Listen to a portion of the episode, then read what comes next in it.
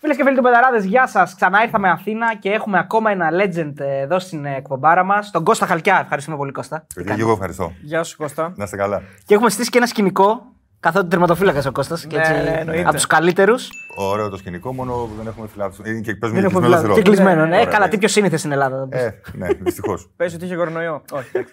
λοιπόν, Κώστα, τι κάνεις; καλά. Πώς είσαι, καταρχάς, είσαι κάπου, δουλεύεις, ποια είναι η φάση σου; Πολύ ωραία ερώτηση. ναι, είναι καταπληκτική ερώτηση γιατί πάντα όποιος με βρίσκει έξω μου λέει τι κάνεις Κώστα, ξέρω εγώ πώς πάει το ποδόσφαιρο, όλα αυτά. Πού είσαι τώρα, είσαι με το ποδόσφαιρο; Του λέω όχι. Αυτή τη στιγμή κάνω κάποια πράγματα εκτός ποδοσφαίρου. Για να μην είμαστε εγωιστές και να το παίζουμε υπεράνω, η αλήθεια είναι ότι το ποδόσφαιρο ήταν η μισή μας ζωή. Και όλοι θα θέλουμε να ασχοληθούμε με το ποδόσφαιρο. Αυτή είναι η αλήθεια, αυτή είναι η πραγματικότητα. Αλλά στο ποδόσφαιρο δεν ασχολείται κανείς από μόνος του, όπως και κάποιος δεν πάει να δουλέψει από μόνος του κάπου. Ναι, Πρέπει να το ζητήσουν εννοείς. Μπράβο. Ξέρουν ποιος είναι ο καθένας και να επιλεγεί για κάποια θέση ή για οτιδήποτε χρειάζεται όσο στο χώρο του ποδοσφαίρου. Υπήρχαν κάποιες συζητήσεις, δεν θέλω να το κρύψω. Δεν ευδοκιμήσανε. Αν κάποια στιγμή στο μέλλον προκύψει κάτι, γιατί όχι να το συζητήσω, γιατί δεν είμαι αυτός που λέω ότι όχι. Μπορεί να το συζητήσω. Και σίγουρα θα το συζητήσω. Έχεις τα εχέγγυα τα πτυχία, δηλαδή, ε, σαν προπονητής θα ήθελες. Όχι. Α, όχι. όχι, όχι. Α, σε διοικητικό κομμάτι. Αυτό, αυτό ήθελα πάντα να κάνω. Όταν θα σταματήσω το ποδόσφαιρο, αυτό ήθελα να κάνω. Όπως ε, υπήρχαν συμπαίχτες μου, οι οποίοι τους είχα πάρει, να σου το πω έτσι, από την αρχή, α, από τη μυρωδιά, έτσι τους είχα καταλάβει ότι αυτοί θα μπορούσαν να γίνουν προπονητές. Ποιοι, ποιοι δηλαδή; Είχα δύο συμπαίκτε με τους οποίους ήμασταν δωμάτιο μαζί. Βέβαια δεν ήταν Έλληνες, αλλά ήταν Ελληνοσέρβοι. Α, Τον Βλάδα Μιλόγεβιτ και ο Ήβιτ. Στο Μιλόγεβιτ τον είχες σε Ηράκλειο. δύο ομάδες. Και στον Ναι, Παναγιακό. ήμασταν, ήμασταν μαζί σε τρεις ομάδες. Στον Απόλλωνα Αθηνών, α, από τότε. στον Παναθηναϊκό. Παναθηναϊκό, Ηρακλή, ναι. Ηρακλή. Πάντα ήμασταν στο δωμάτιο και ο τρόπος που μιλάει και όλα πώς ανελύω, το καταλάβαινες. Το ίδιο και ο Βλάνταν. Να. Έβλεπες ότι το είχε. Και πολλές φορές όταν μίλαγα κυρίως με τον Βλάντα, μου λέει και εσύ φίλε, σε βλέπω μετά να αναλαμβάνει, μου λέει, ξέρεις, εκεί στο αυτό που μπορείς να κάνεις. Του λέω κάτσε να δούμε τελειώσουμε πρώτα εδώ, να το ποδόσφαιρο, πότε θα σταματήσουμε και μετά. Ναι, αλλά στη- υπήρξε ένα μικρό κομμάτι εκεί στην Παναχαϊκή που ήσουν ουσιαστικά σε, ένα, σε έναν ρόλο λίγο ναι, πιο. είχαμε πάει εκεί για ένα εγχείρημα το οποίο δυστυχώς δεν Ευωδο- δοκίμησε, δεν προχώρησε. Δύο χρόνια θεωρώ ήταν πάρα πολύ καλά. Υπήρχαν μια ομάδα εκεί επιχειρηματιών, πάρα πολύ αξιοπρεπέστατοι άνθρωποι. Και η ομάδα πήγαινε καλά. Η ομάδα πήγαινε πάρα πολύ καλά. Πήγαμε για δύο χρόνια. Είχα πάει εγώ με την έννοια, σαν ποδοσφαιριστής, για να περάσω λίγο μέσα στα παιδιά, τη φιλοσοφία μετά, μαζί με τον Γιώργο Φωτάκη. Ήμασταν εμείς που προσπαθήσαμε μέσα στα, στα αποδητήρια να περάσουμε την οτροπία, κα- όσα αυτά και όλες τις παραστάσεις που είχαμε, με την προπόθεση ότι στο μέλλον ο καθένας θα είχε επιλέξει αυτό που ήθελε να κάνει. Όπως και ο Γιώργος τότε ήθελε να, να ασχοληθεί σαν προπονητής της Ακαδημίας. Ο τότε σου λέει: Αν μείνουμε εδώ, θα σταματήσω και θα ασχοληθώ στο κομμάτι των Ακαδημιών. Και εγώ στο κομμάτι αυτό που σας είπα εγώ πριν. Και για να κάνω τη σύνδεση με μια ιστορία που μας είπες πριν, τώρα θες να, να πάρεις πόστο στη διοίκηση επειδή είναι οι μόνοι που δεν αλλάζουν. Γιατί μας είπε μια ιστορία με τον Όσιμ. Τι έλεγε ο Όσιμ, Ότι οι προπονητές αλλάζουν, οι παίχτες αλλάζουν. Κοίταξε, θα σου πω λίγο κάτι. Για να είμαστε ειλικρινείς. Στην ομάδα υπάρχει μια δομή. Αυτό ίσως πρέπει να το καταλάβουν και οι πρόεδροι. Δεν ξέρω αν το έχουν καταλάβει. Είναι ο πρόεδρος ή ο ιδιοκτήτης, ο εκτελεστικός διευθυντής, τεχνικός διευθυντής, ο team manager και ο προπονητής. Ή μάλλον ο τεχνικός διευθυντής, ο προπονητής, οι παίκτες και οι υπόλοιποι. Όταν αυτό αλλάξει, τότε υπάρχει πρόβλημα. Όταν μια ομάδα παίζει, οι πρωταγωνιστές ποιοι είναι, οι ποδοσφαιριστές και τα πρωτολόγια και μετά ο προπονητής. Αυτοί είναι οι πρωταγωνιστέ. Όταν η ομάδα πάει πάρα πολύ καλά, αυτός που πορεύεται την επιτυχία είναι νέο ποδοσφαιριστής.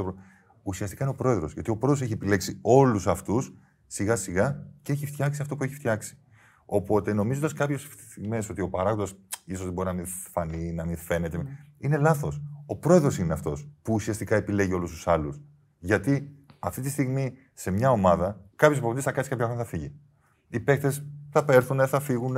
Ο πρόεδρος θα μείνει πάντα. Με τους συνεργάτες, τους άμεσους που έχει. Σαφέστατα όμως οι πρωταγωνιστές αυτοί που δικαιώνουν όλους τους πάνω είναι οι ποδοσφαιριστές και ο προπονητής. Και γιατί όμως ρε όλοι οι πρόεδροι στην Ελλάδα και όλοι αυτοί που είναι στη διοίκηση θέλουν συνεχώς να φαίνονται με ανακοινώσεις; Δηλαδή δεν τους φτάνει το να χτίσουν μια ομάδα και να είναι επιτυχημένοι, αλλά θέλουν συνέχεια να είναι στο προσκήνιο. Ναι, κοίταξε. Αυτό που γίνεται με την ανακοίνωση πλέον έχει κουράσει.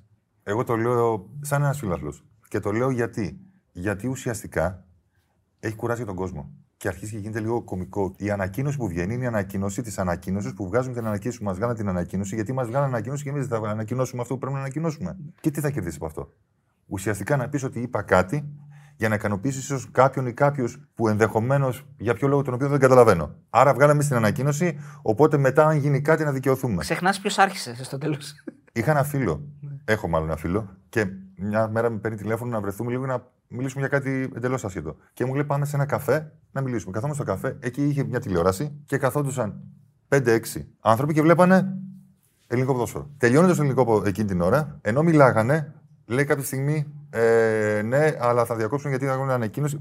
Γελάγανε. Όλοι οι 5-6 που σας το λέω εγώ γελάγανε. Γελάγανε γιατί υπήρχε ένταση στο ποδόσφαιρο και λέει, να δούμε τι γίνεται. Γελάγανε, γελάγανε. Και κάποια στιγμή αφού γελάγανε και τελείωσε αυτό, γυρίζει ένας από τους 5-6 και λέει, Δεν το αλλάζεις και βάλε να δούμε τι έχει Ισπανικό, να δούμε Ισπανικό. Κουράστηκε. Βάζεις Ισπανικό και καθόταν και βλέπαμε ποδόσφαιρο. Θέλω να επιστρέψω λίγο στο, στο, στο- στα- στα χρόνια εκείνα της Παναχαϊκή, γιατί σταματάς το ποδόσφαιρο ουσιαστικά το 12 και ξαναενεργοποιείσαι μετά, Μετά από 3-3,5 3-3,5-4 χρόνια. χρόνια σχεδόν. Ναι. Θυμάμαι, είχα, είχα παίξει τότε, νομίζω, 8-9 παιχνίδια. Μπορεί και πάνω. Είχα παίξει το κύπελο. Ναι. Ένα κύπελο με τον Παναγικό που ήρθαμε στο πάλι. Μπορέσαμε στο τέλος. Είχα πεθάνει κιόλας γιατί θέλαμε να περάσουμε νίκη. Και στο τέλος κερδίσαμε τρία στη μένα και κατέβαινα εγώ από το τέρμα να πάω.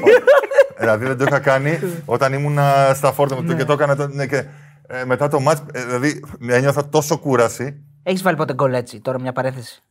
Όχι ένα δοκάρι. Πώς, πώς πάρθηκε αυτή η απόφαση ενώ και, πώς, και τι σκέψεις περνάνε το μυαλό ενός παίκτη που ουσιαστικά το έχει πάρει απόφαση, φαντάζομαι ότι έχει σταματήσει, έτσι δεν είναι; Θα σου πω λίγο ειλικρινά. Ε, γι' αυτό λέμε ότι κα- καλό είναι όταν μιλάμε να λέμε αυτό που πιστεύουμε και αυτό που αισθανόμαστε. Εγώ ουσιαστικά δεν ήθελα να σταματήσω. Αναγκάστηκα και σταμάτησα. Για πολλούς και διαφόρου λόγους. Δεν θα το αναλύσω τώρα. Είτε προσωπικούς, είτε και ποδοσφαιρικούς που δεν θέλω να επεκταθώ. Δεν ήθελα να σταματήσω. Πίστευα ότι μπορούσα τουλάχιστον άλλα δύο-τρία χρόνια να παίξω. Γιατί εμείς, όλοι που παίζουμε, κάποια στιγμή έχεις το γνώμη σε αυτόν. Να. Αν δεν μπορείς, όχι μόνο σωματικά, ψυχικά, ψυχολογικά, δεν μπορείς, σταματάς. Εγώ μπορούσα. Δεν πήγα εκεί όμως να βγάλω το αποθυμένο, γιατί ουσιαστικά όταν πήγα εγώ στην Παναχαϊκή δεν πήγα, ήρθα εγώ να παίξω. Πήγα εγώ, έπαιζαν κάποια άλλα παιδιά, βοηθώντας και κάποια άλλα παιδιά να παίξουν. Απλά σε κάποια συγκεκριμένα μάτια τα οποία υπήρχαν είτε κύπελο, που έπαιξα εγώ κάποια μάτια κυπέλου, ή κάποια μάτια πρωταθλήματος τα οποία υπήρχαν λόγω τραυματισμού λόγω καρτών, είχα μπει να παίξω. Δεν σου κρύβω ότι η πρώτη χρονιά που ήμασταν γάμα εθνική δεν μπορούσα. Δεν μου βγαίνε. Αλλά δεν μπορούσα να βρω και τα πατήματα. Την άλλη χρονιά που ήμασταν στο Super League 2, πήγα έκανα κανονικά προετοιμασία, πήγαμε κανονικά στα πάντα και ένιωσα ότι ξαναβρήκα αυτό, όχι σε αυτό το μέγεθος, που πραγματικά πίστευα. Και έτσι. Αλλιώς δεν θα ήμουν καν εκεί. Δηλαδή δεν θα ήμουν για να πάω να βγάλω, να στο πω έτσι, ουσιαστικά εγώ Να. το αποθυμένο μου. Ότι ακόμα Ακριβώς. μετράω, ας πούμε. Ναι, και τίποτα. απλά και αυτό είχα πει τότε και στον Κώστα που είχαμε πάει, του λέω: Θα αισθάνθω, αν πιστεύω ότι δεν μπορώ, θα σταματήσω. Δηλαδή, δεν μπορώ να κάνω τα παιδιά προπόνηση και να βλέπουν εμένα και μην μπορώ να κάνω. Άρα, εγώ τι έκανα στην προπόνηση, έπρεπε να κάνω την προπόνηση 100%. Να, για να τους δίνεις και κίνητρο ότι Ακριβώς. ορίστε είμαι. Κάθε μέρα, κάθε μέρα. Κάθε μέρα, κάθε μέρα. Έκανα ό,τι κάνουν οι άλλοι και σε μεγαλύτερο βαθμό. Το ξεκινήσαμε λίγο ανάποδα σε αυτό Ανάποδα, το ναι. guest, Ναι. γιατί πιάσαμε το τέλος, ενώ συνήθως πιάνουμε την αρχή. Αλλά συζητούσαμε πριν για την αρχή το πώς πήγες από τη Δέλτα Εθνική, από, την, από τη Λάρισα, ας πούμε, στον Απόλλωνα Αθηνών τότε, Απόλλωνα Σμύρνης τώρα. Και πώς. Ε, Λάθος. Έφυγα από τη Λάρισα. ναι. Ε, μόλις Ω, έ- ε, συγγνώμη, στον Παναθηναϊκό Στον και. Παναθηναϊκό ναι, και ναι, πήγα μετά, συ- ναι. Συγγνώμη, ναι. Βασικά δοκιμάστηκε στον Παναθηναϊκό και με, έκατσε λίγο και μετά δόθηκε δανεικό. Σωστά. Ναι, ε, ε, ε, είχα πάει τότε στον Παναθηναϊκό. Ε, ήμουνα σε μια ομάδα τόξο της Λάρισας. Ναι. Είχαμε πάει 4-5 παιδιά, δοκιμαστήκαμε τότε στις ακαδημίες. Μας επιλέξανε. Οι οποίοι από τους πέντε ποιοι μείνανε. Και οι πέντε; Από τη Λάρισα, από εκεί που είχαμε πάει, ουσιαστικά μείναμε εγώ και ο Γιάννης Ογκούμα. Που έπεσε σε μια άλλη ομάδα Ναι. στον Αμπελώνα Λάρισας τότε. Δοκιμαστήκαμε και μείναμε. Και βρήκατε εκεί αντίστοιχα ταλέντα από όλη την Ελλάδα. Έτσι; Τότε που πήγα εγώ, Ναι. εγώ ήταν ο Γιώργος Καραγκούνη πιο μικρός, ο Γιώργος Αλεξόπουλος ήταν τότε, ο Μπασινάς. Έμεινα τότε ως ερασιτέχνης. Μετά έγινα επαγγελματίας τη χρονιά που κάναμε την τρομερή πορεία που φτάσαμε στους 4 με τον Ναι. Άγιαξ. Και μετά την επόμενη πήγα δανεικός για δύο χρόνια στον Απόλυν και έγινε όλο το. Στον Απόλλωνα ήσουν και με τον Καραγκούνη μαζί, ε; Ναι, μαζί ναι. πήγαμε, ναι, μαζί με τον Γιώργο. Μαζί Και είχατε με και τον πολύ, παίζετε κανονικά, είχατε πολύ συμμετοχή, ήταν βασική. Ναι, Ενώ ναι, στον ναι, ναι, Απόλλωνα. ναι. Παρόλο που δεν είχαμε παίξει καθόλου, πήγαμε α- σαν εραστή. Εγώ είχα υπογράψει μεν επαγγελματίας, αλλά θυμάμαι είχα παίξει ένα μάτι κυπέλου τότε με τον Παναθηναϊκό. Νομίζω δεν είχα καθόλου συμμετοχή. Πώς έζησες αυτή την. ε, δηλαδή το να πας, ας πούμε, και το, την πρώτη χρονιά που γίνεσαι επαγγελματίας στον Παναγενικό να πηγαίνει η ομάδα στους 4 Champions League. Δηλαδή Ω, ήταν απίστευτο. νιώθεις ότι. ε, ναι, εντάξει, ναι. αυτό είναι το όνειρό μου. Ήταν απίστευτο. Βέβαια, τότε που ήμουνα στο Παναθηναϊκό, ήταν τότε ο Γιώργο Βάντζικ, ο Αντώνης Νικοπολίδη, εγώ τρίτος. Ε, θυμάμαι, ξεκινάει η σεζόν να παίξουμε προγραμματικά με τη Χάιντουκ. Τραυματίζεται ο Γιώζεφ και τότε έπαιξε ο Αντώνης και εγώ ήμουνα τότε στον πάγκο που περάσαμε στη, στη Χάιντουκ. Φτάσαμε στους 4. Την επόμενη χρονιά έφυγα εγώ, α- αφού κάναμε αυτή τη σεζόν και πήραμε και το πρωτάθλημα τότε. Έφυγα, πήγα στον Απόλυν Αθηνών. Τη δεύτερη χρονιά που έπαιξα στον Απόλυν Αθηνών, συνέβη κάτι στην ποδοσφαιρική μου καριέρα που με έχει στιγμάτισει. Ξαφνικά χτυπάει το τηλέφωνο κάποιος κύριος, ο οποίος μιλούσε σπαστά ελληνικά, μιλούσε ελληνικά με αγγλική προφορά. Και μου λέει τότε θέλω να σε βρω, να μιλήσουμε. Τότε υπήρχαν τα κινητά, μόνο σε παίρνω, με παίρνεις. Αν δεν θέλαμε να μείνει παραπάνω, δεν υπήρχε. Βρέθηκα εγώ, μου λέει: Έχω ε, μια πάρα, πάρα πολύ καλή ενδιαφέρουσα πρόταση για σένα. Του λέω: Να βρεθούμε. Εγώ είμαι στον Απόλλωνα, επαναλαμβάνω. Βρισκόμαστε έξω, καθόμαστε. Ο συγκεκριμένος, δεν θυμάμαι το όνομά του, μου είχε φέρει τότε επίσημη πρόταση διάρκεια νομίζω 2,5-3,5 ετών στην Everton. Προπονητής τότε ήταν ο Χάουρ Κένταλ. Όπως καταλαβαίνεις, εκείνη την ώρα του λέω από πού και ως που εγώ, μου λέει: Σε έχουν παρακολουθήσει. Ήταν Ιανουάριος.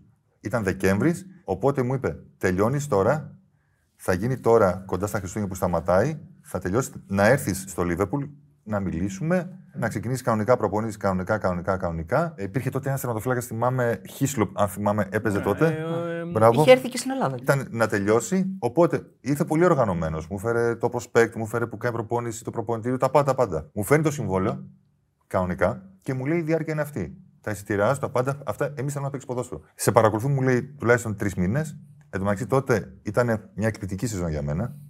Μου λέει: Είχαμε έρθει, είδαμε τότε με τον Παναγιώτο, είχαμε παίξει. Αντίπαλοι είχαμε παίξει μέσα στον Πανιόνιο, πήγαμε μέσα στην Καλαμάτα, ήρθαν και μέσα στην Καλαμάτα, είχαμε παίξει. Θυμάμαι, μου λέει: Χωρίς να το ξέρεις εσύ, δεν σε Χωρίς να το ενημερώνει η ξέρω ομάδα εγώ. ότι υπάρχουν Χωρίς να το σκάουτα. ξέρω. Ναι. Εγώ τότε ε, στον Απόλλωνα Αθηνών έπαιρνα ένα συμβόλαιο ε, 10 εκατομμύρια δραχμές. Ε, Ουσιαστικά 50.000 ευρώ το χρόνο, Ναι. 40, ας το Ναι, πούμε ναι. τώρα. Ναι, μπράβο. Αυτοί μου κάναν πρόταση 140 εκατομμύρια το χρόνο. Καθαρά. Συν πόνο, συν, συν, συν. Οπότε, όταν μου κάνεις μια οικονομική γι' αυτό, κάποια στιγμή πρέπει να το πούμε γι' αυτό, όταν έχεις ασφάλεια τα χρήματα, λες τώρα παίζω ποδόσφαιρο. Να. Οπότε φοβάσαι για τίποτα. Μου λέει στον Παναγιώτο θα δώσουμε 400 εκατομμύρια δραχμές. Μου λέει: Έχω συζητήσει με κάποιον υπεύθυνο εκεί, θα μιλήσω λέει, με τον πρόεδρο. Πιστεύω είναι τελειωμένη. Γιατί δεν παίζει στον Παναγιώτο. Ήταν τότε ο Γιώζεφ, ήταν ο Αντώνης. Εσύ είσαι εδώ. Εντάξει, θα είναι και καλό για τον Παναγιώτο να δώσει ένα παίξει. Ναι. Με παίρνει τηλέφωνο μετά από δύο μέρες για να συντομεύω και μου λέει: Δεν γίνεται μεταγραφή. Ο κ. Βαρδονιάς είπε όχι. Τι; Παίρνω εγώ το αυτοκίνητο, πάω στα γραφεία τότε, ε, ζητάω ραντεβού, μπαίνω μέσα, του λέω: Σε παρακαλώ, θέλω να φύγω. Ε, αν έπαιζε στον Παναγικό δεν θα φεύγα. Ε, μου λέει: Όχι, δεν έχεις να πα πουθενά, θα γυρίσει στον Παναγικό. Του λέω: Μου δίνουν αυτά τα χρήματα, βοηθάω την οικογένειά μου. Είναι για μένα πάρα πολύ σημαντικό, είμαι μικρός, οπότε είναι καλό να πάω μικρός εκεί. Μου λέει: Όχι, όχι, όχι, και του λέω: Εγώ θα φύγω. και εκεί μου λέει: Ότι αν δεν φύγεις, σου κόψω το ποδόσφαιρο. Α, αν Αν φύγεις. φύγεις. Αν θέλεις να φύγεις Α, και το ναι, συνεχίσεις, ναι, ναι. Αν θα σου επιμείνεις. κόψω το ποδόσφαιρο. Ναι, ναι.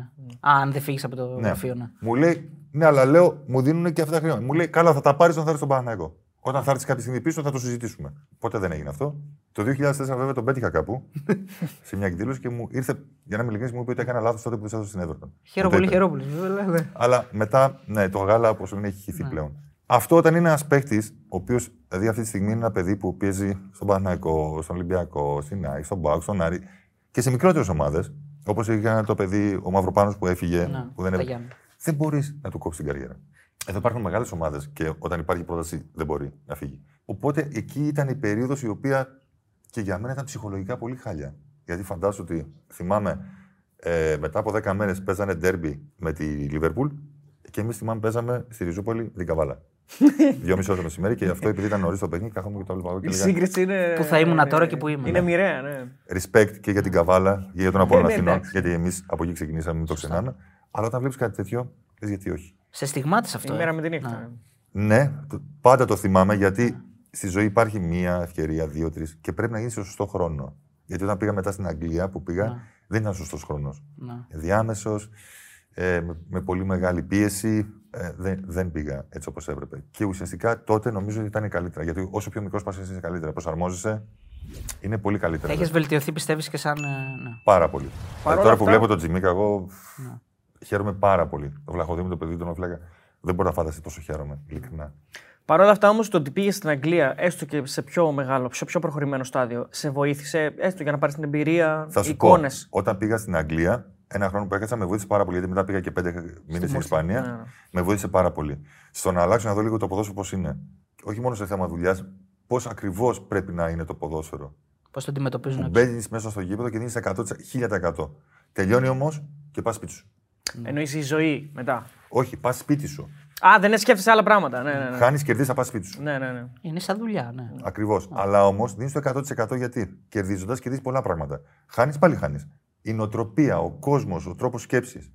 Δεν σου κρύβω ότι όταν γύρισα μετά, που πήγα στον Άρη, ναι. τουλάχιστον για ένα-ενάμιση χρόνο, λειτουργούσα έτσι. Μετά με ξαναφέρανε Σε πάλι. ξαναρούφηξε η πραγματικότητα. ε. Ναι, σε ρουφάει, σε τραβάνε.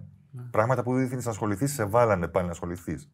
Να ασχοληθείς με ποια έννοια; Ε, με το τι λέει ο ένας, έβγαλε ανακοίνωση, αν ο διαιτητής ήταν έτσι, γιατί χάσαμε, γιατί σε έβρισε, γιατί γίνεται, γιατί. Σε βάζουν μετά. Και αναγκαστικά μπαίνεις. Όσο ήθελα να το αποβάλω, δεν μπορείς να μην το αποβάλεις. Το είχε πάντα μέσα στο μυαλό σου. Εκεί έκανες προπόνηση σε άλλα γήπεδα. Έρχεσαι εδώ, ξανά πάλι το άλλο. Δεν ήταν μόνο αυτό. Αλλά γενικότερα η νοοτροπία που υπήρχε, παρόλο που σας το λέω εγώ τώρα, ήρθα, το είχα πάρει στον το 2006, μιλάμε τώρα για νοοτροπία, ε, για εποχές οι οποίες ήταν πάρα πολύ καλά. Ομάδες παίζαν στην Ευρώπη, ομάδες παίζαν στη Champions League, η εθνική ομάδα ήταν στα φόρτια και πάλι εγώ έβλεπα τεράστια διαφορά.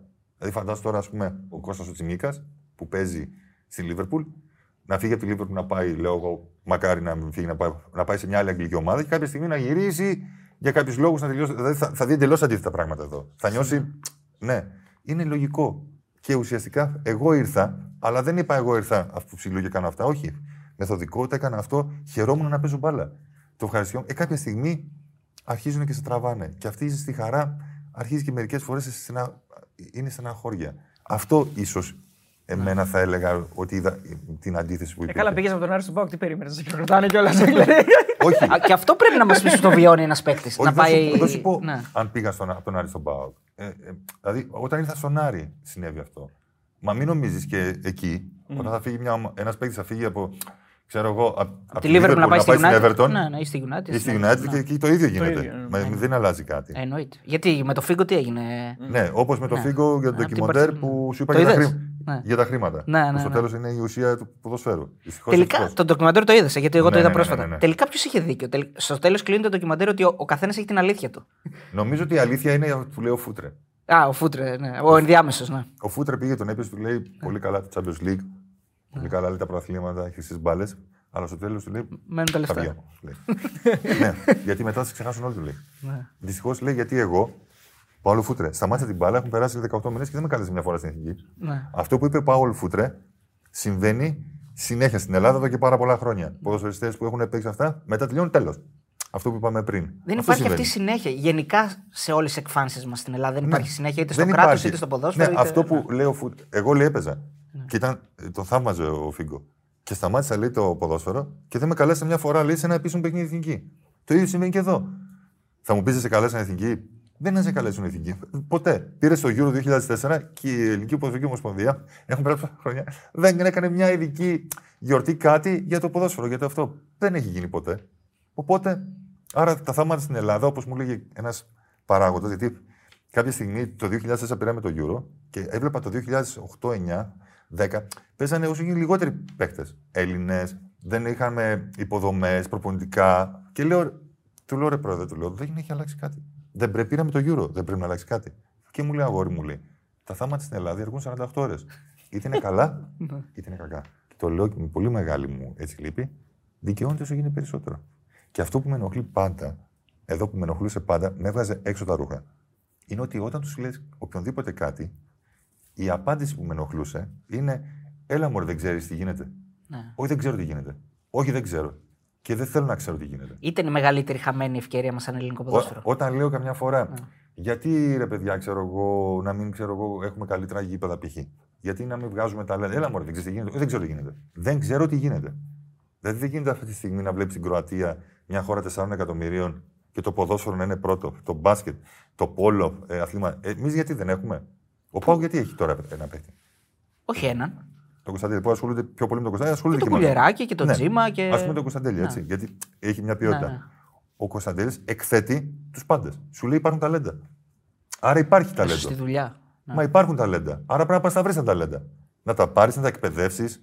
Εδώ μιλάμε ότι γίνεται πάντα. Λέμε, φέρε ένα παίχτη αεροδρομίου. Ναι. Ένα όνομα. Όχι, δεν θα φέρεις όνομα, θα φέρεις ένα μεγάλο ποδοσφαιριστή. Έχουν περάσει πολύ μεγάλοι ποδοσφαιριστέ με πολλά ονόματα και έχουν βοηθήσει το ελληνικό ποδόσφαιρο και όχι μόνο. Έχω παίξει και συμπαίκτη και αντίπαλος. Με εκπληκτικού ποδοσφαιριστές. Ξένους ποδοσφαιριστές και μεγάλο όνομα και όχι όνομα.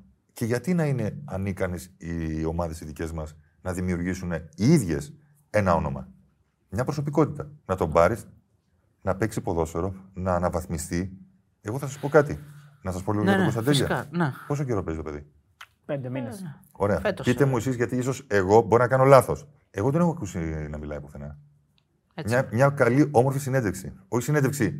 Κερδίσουμε την Κυριακή, αν θα πάρουμε το πρωτάθλημα, θα χάσουμε το κύπελο. Εννοείς μια Εάν- στιγμή όπως ναι, είμαστε εμείς αν θα- τώρα. Αν ας θα πούμε. πάει εκεί. Όχι. Ο Κωνσταντίνος πρέπει να μάθουμε όλοι πώς σκέφτεται το ποδόσφαιρο; Τι ήταν αυτό που τον όθησε να παίξει ποδόσφαιρο; Τι κάνει όταν ξυπνάει το πρωί πριν πάει να κάνει προπόνηση; Μετά την προπόνηση, πώς περνάει την ώρα του; Τι βλέπει; Ποιες είναι οι φιλοδοξίες του; Ποια είναι, τι σκέφτεται; Τι του αρέσει να τρώει; Πώς είναι με τους φίλους του; Για να το δουν και τα άλλα παιδιά. Παράδειγμα, για να μπράβο για εμπνεύσουν. τους μικρότερους που θα λένε ναι, και αυτός, άρα πρέπει να κάνω και εγώ αυτό. Αν δεν βάζουν νέους ποδοσφαιριστές, πώς θα πάει ένα νέο παιδί να ξεκινήσει; Σου λέει και εγώ γιατί να πάω; Και όταν λέμε νέους να βγάζουν παίχτες, μπορεί μια ομάδα να πάει να βρει ένα παιδί ξένο. Μην λέμε συνέχεια μόνο. Ναι, ε, οι Έλληνες, ένα ξένο παιδί το οποίο μπορεί να είναι 16 χρονών, 17 να τον πάρει, να το φέρει στην ομάδα, να το κάνει ποδοσφαιριστή. Στην Ελλάδα όμως ρεκόστα πάντα ο Έλληνας δεν φταίει για το φίλαθρο. Δηλαδή μπορεί. Ε, να- αυτό, να- α, ναι. Είναι το κόκκινο πανί πάντα. Ναι, αυτό ε, ε, ήταν μια συζήτηση μια μέρα, όπως καθόμουν εγώ με άλλου δύο πρώην συμπαίκτες μου.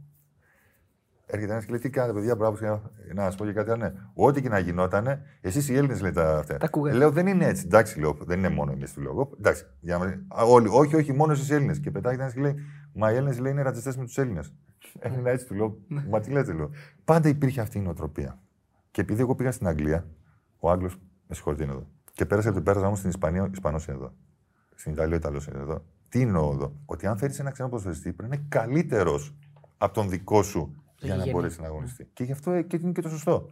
Γιατί και θα είναι καλύτερος και ο δικός σου Έλληνας θα προσπαθήσει να δουλεύει παραπάνω να φτάσει αυτόν και θα σου αναβαθμίσει και την ομάδα του ποδόσφαιρου. Αυτή είναι η ουσία. Τώρα, άμα καθόμαστε και μας ενδιαφέρει ποιος θα κερδίσει την Κυριακή, ποιος θα πάρει το κύπελο, άντε πήραμε και το πρωτάθλημα. Εγώ όταν ήμουν σε ομάδα για κανένα πρωταθλητισμό, αυτό που σκεφτόμουν, ξέρετε, ήταν να πάρω το πρωτάθλημα. Για ποιο λόγο; Ε, για το πριν, ξέρω εγώ. Για να παίξω Champions League. Α, για να πει. Ναι, οκ, σωστά. Κάνω Ναι. πρωταθλητισμό. Γιατί; Για να παίξω. Ναι, στο για να Euro- βγεις έξω να. Στο Europa League. Ναι. Τα τελευταία δύο χρόνια που ήμουν στον ΠΑΟΚ, η σεζόν που παίζαμε, ε, πληρωνόμασταν την προηγούμενη. Ναι. Δηλαδή, ήμασταν πάντα, εγώ ήμουνα πάντα 8 μήνες μέσα ένα χρόνο και πάρα πολλά παιδιά, άλλος λιγότερο, άλλος περισσότερο, όλοι ήταν μέσα. Παρ' όλα αυτά, όταν μπαίναμε στο αγωνιστικό χώρο, δεν σκεφτόμουν κανένα τα χρήματα. Εκείνη την περίοδο περάσαμε δύο φορές στην επόμενη φάση του Europa League. Το θυμάμαι σαν τώρα. Την τελευταία ήταν μες στην Tottenham. Παίξαμε, αν θυμάμαι καλά, με τη δυναμό Μος- με τη Σπάρτα Μόσχα. Τσεσεκά, τσεσεκά.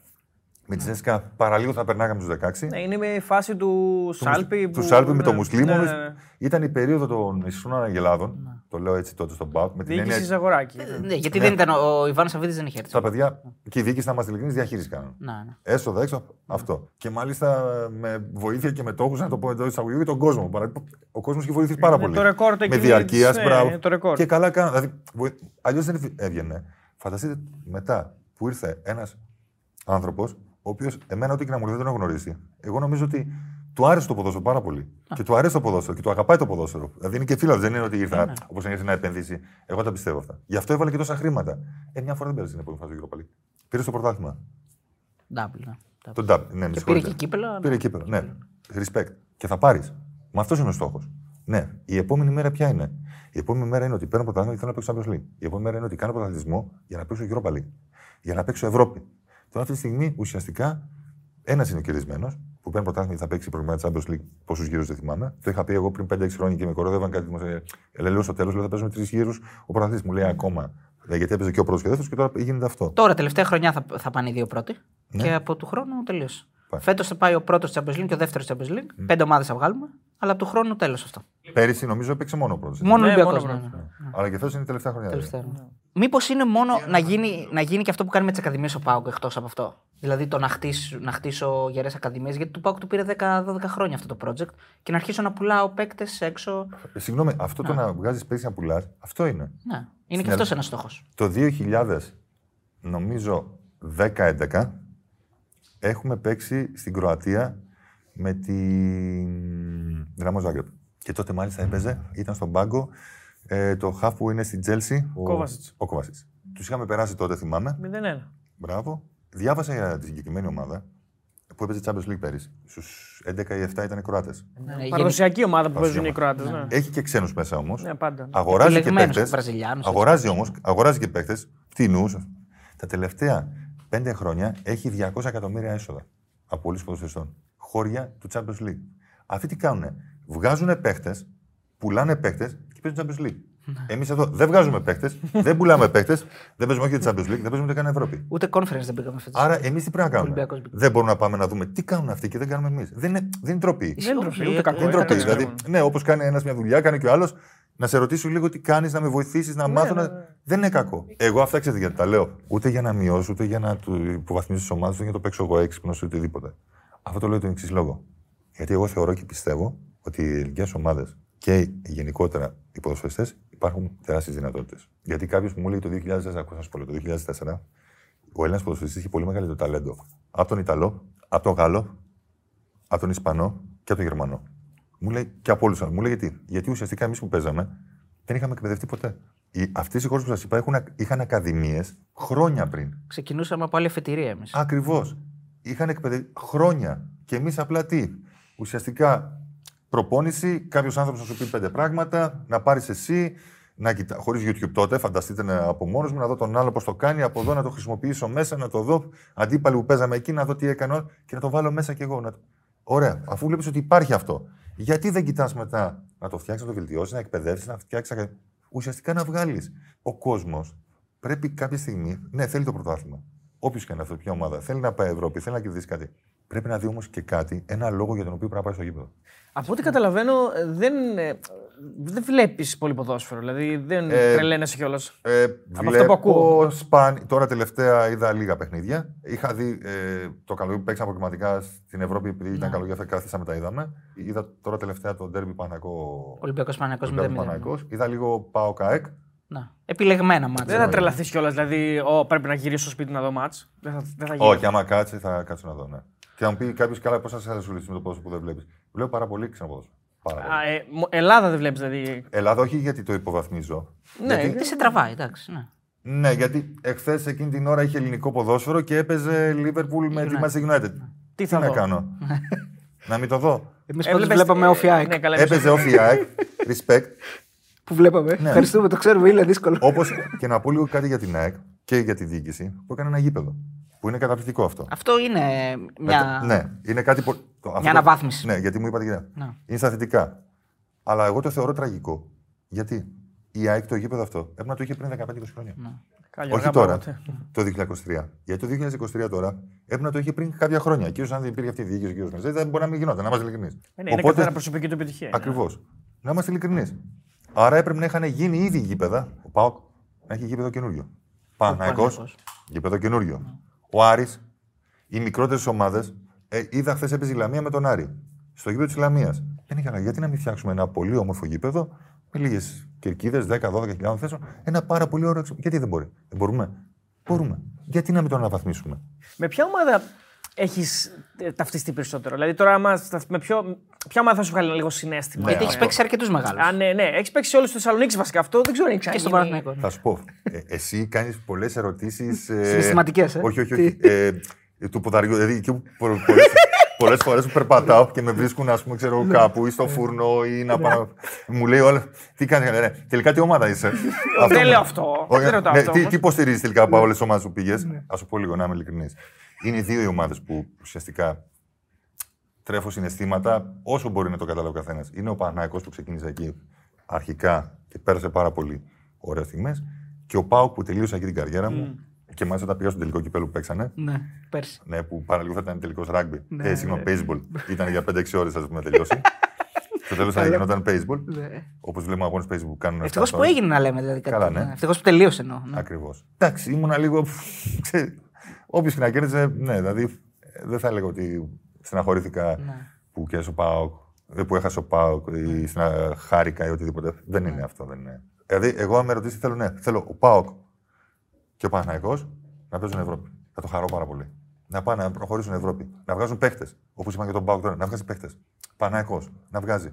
Θα χαρώ πολύ. Όχι μόνο για, για όλες τις ομάδες. Αλλά θέλω όμως εκεί τους θέλω. Θα χαρώ πάρα πολύ. Ναι. Γιατί θα θέλουν και οι φίλοι γιατί έχουν να πάνε πόσο καιρό για αυτοί, κάνουν ταξίδι. Καλά. Δηλαδή, ναι, ναι, ναι. Ε, ο Παναγενικός πέρσι μετά από πάρα πολλά χρόνια πάρα ξανά παίξε, αλλά ένα παιχνίδι με τη ναι, ναι, ναι, ναι.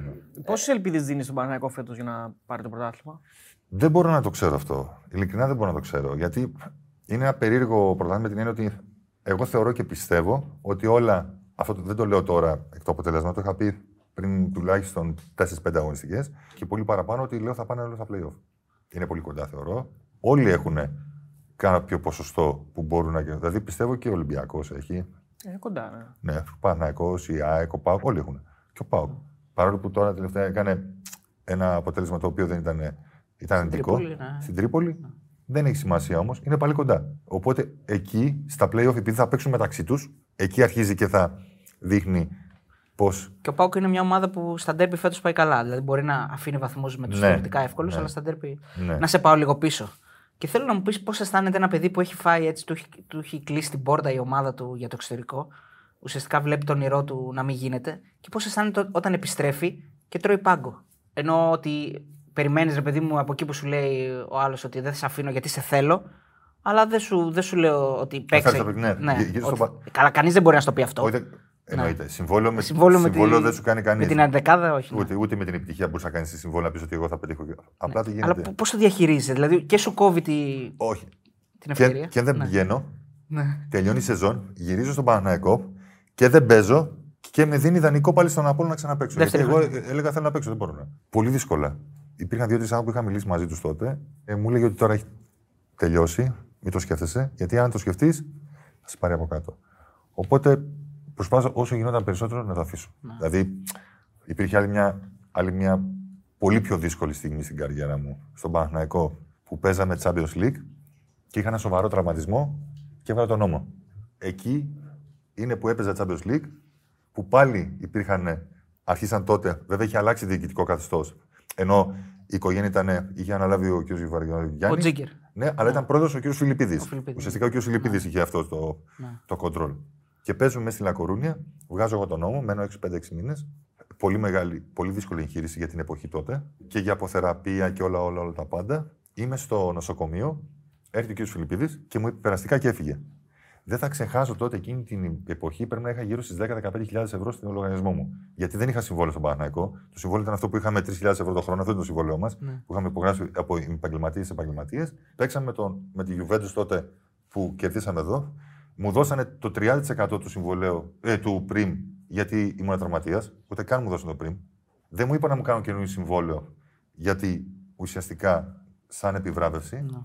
Γιατί το λέω εγώ αυτό; Όταν τραυματίζεις ένας ποδοσφαιριστής που δίνει τα πάντα για την ομάδα, πρέπει να έχει μια επιβράβευση. Εκεί πας και του κάνεις συμβόλαιο. Γιατί το λόγο δεν το κάνεις τον παίκτη. Το κάνεις για τους άλλους παίκτες. Όπως έκανε η Κοπεχάγη στο Ζέκα, ας πούμε. Ένα παράδειγμα. Όπως έκανε και η ΑΕΚ στο Μάνταλο. Στο Μάντελο, ναι. Όπως έκανε, προφανώς. θυμάμαι, και ο Ολυμπιακός, στο Μανιάτης, σε άλλα παιδιά θυμάμαι. Και στο, και στο Φορτούνι, νομίζω. Και στο Φορτούνι, Ναι, μπράβο. ναι. Ε, όταν σου λέει ότι περασικά και φεύγεις, αυτό όταν το κοιτάει όλος ο παίκτης, σου λέει ότι «Ω, και εγώ, αν συμβεί σε μένα, τι θα γίνει. Οπότε το κάνεις πιο επιφυλακτικό. Πιο να σκέφτεται διαφορετικά. Και τότε, σας το λέω, και θυμάμαι, τελειώνει η σεζόν, μπαίνω, παίζω λίγα παιχνίδια τότε, δύο-τρία. Φτάνει καλοκαίρι, ήρθε έρθει ο Μιχάλης ο Κωνσταντίνου τότε από τον Ηρακλή, που πήγα στον Ηρακλή, και τότε μου είπε ότι θα πας ανταλλαγή γιατί ήταν όρος του Ηρακλή Μαζί μέσα με- στα συμβόλαια. με τον να- Ασιόπουλο και τον αλλιώς Κουτσου- δεν και πας. τον Κουτσουρέ, τρεις Ναι, φορές. αλλιώς δεν γίνεται και τους λέω: Εγώ δεν θέλω να πάω. Και μου λέει το κ. Φιλιππίδη ότι αν δεν πας, θα σου κόψουμε την μπάλα.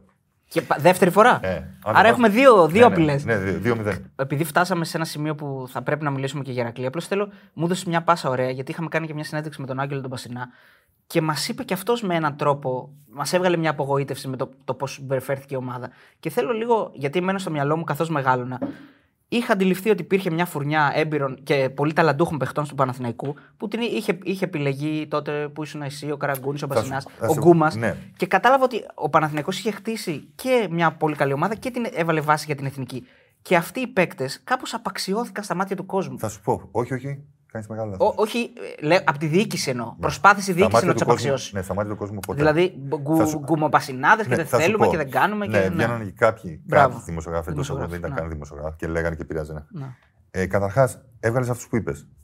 Τι κάνεις; Υπήρχαν προτάσεις για παιδιά, για όλους μας και δεν το ξέραμε, μετά το μαθαίναμε. Οπότε τι, φεύγεις, βάζεις άλλο παιδί, παιδί δεν είναι κακό. Κάποιες φορές ένιωθα σαν να κάναμε κάτι κακό. Λέω δεν κάναμε τίποτα κακό. Δεν μιλούσαμε άσχημα, δεν δημιουργούσαμε πρόβλημα.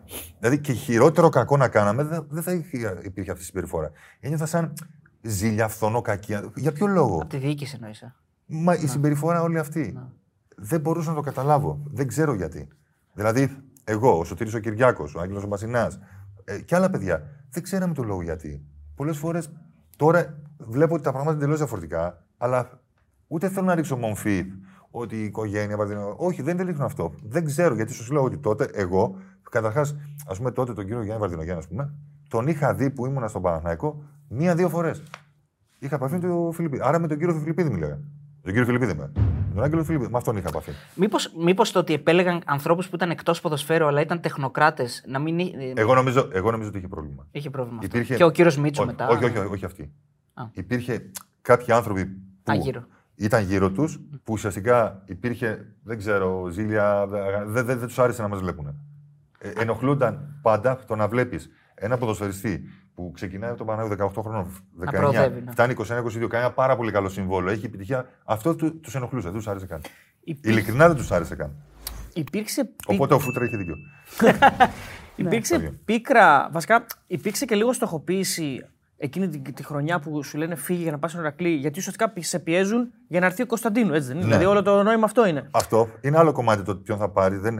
Πήραν τον Μιχάλη τότε. Ναι. Καλά, Ναι. αυτό δεν φοράει εσένα, ναι, εντάξει. Ναι. Ε, μου βάλανε πάνω ότι υπήρχε όρος μέσα. Πρέπει να πα. Αν δεν πας, Ναι. θα έχεις πρόβλημα. μου Έγινε πάλι. στοχοποίηση λίγο, γιατί θυμάμαι ότι και ο- και ο κόσμος άρχισε να μιλάει για σένα και να αντιδράει. Ναι, γιατί βγάλαν προς τα έξω ότι ουσιαστικά η μεταγραφή του Κωνσταντίνου τη χαλάει ο Χαλκιάς.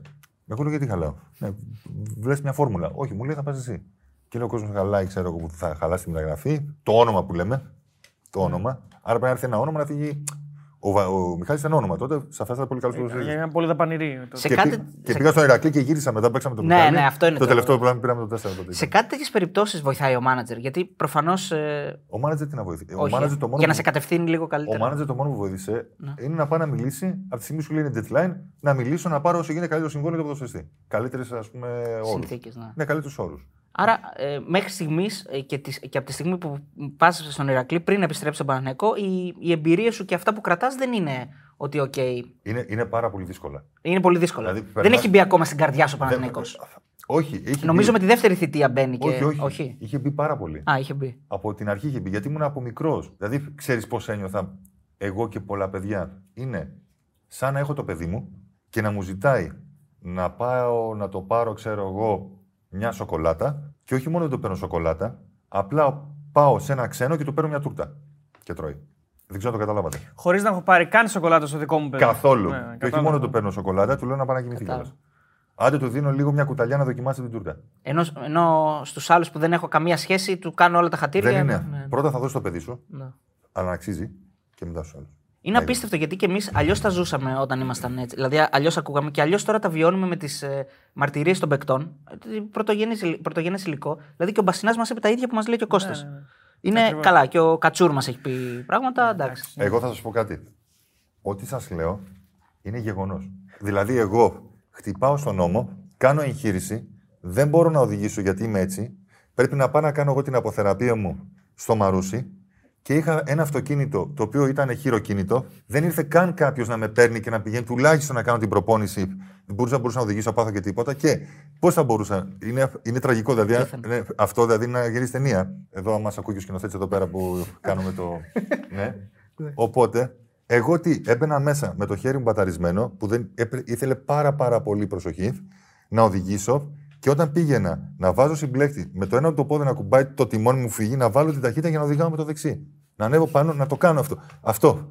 Να πηγαίνω δύο ώρες από θεραπεία στο Μαρούσι και τα απόγευμα άλλες δύο-τρεις ώρες στην Παιανία, μόνος μου πάλι, με ένα σωσίβιο να κάνω σκίσει και όλα αυτά. Είναι απίστευτο. Δηλαδή, ένα απλό πράγμα να πάρεις ένα παιδί, δηλαδή τώρα χτυπάξει να τραυματιστεί ένα παιδί, να τον πάρεις. Όχι ένα παιδί, είτε είναι 18, είτε είναι 48 χρόνια και παίζει ποδοσφαιριστής, αυτό πρέπει να πάρεις. Να τον πας να κάνει. Γιατί, γιατί είναι τραυματίας. Δεν είναι γιατί θέλει να έχει σοφέρ. Και μιλάμε για μια ομάδα τότε ο Παναθηναϊκός που ήταν, ε, κυριαρχούσε στο ελληνικό ποδόσφαιρο και στην Ευρώπη κυριαρχούσε. Έτσι. Ναι. Απλά είναι κάποιες λεπτομέρειες. Ήταν λεπτομέρειες που. Οι λεπτομέρειες Ναι. κάνουν. Είχε ο Πάνακος τις δυνατότητες αυτές γιατί έβλεπες. Έβγαζε, πε- να πούμε τα θετικά. Ναι. Παιανία. Σωστό. Στήριξη στους νέους ποδοσφαιριστές.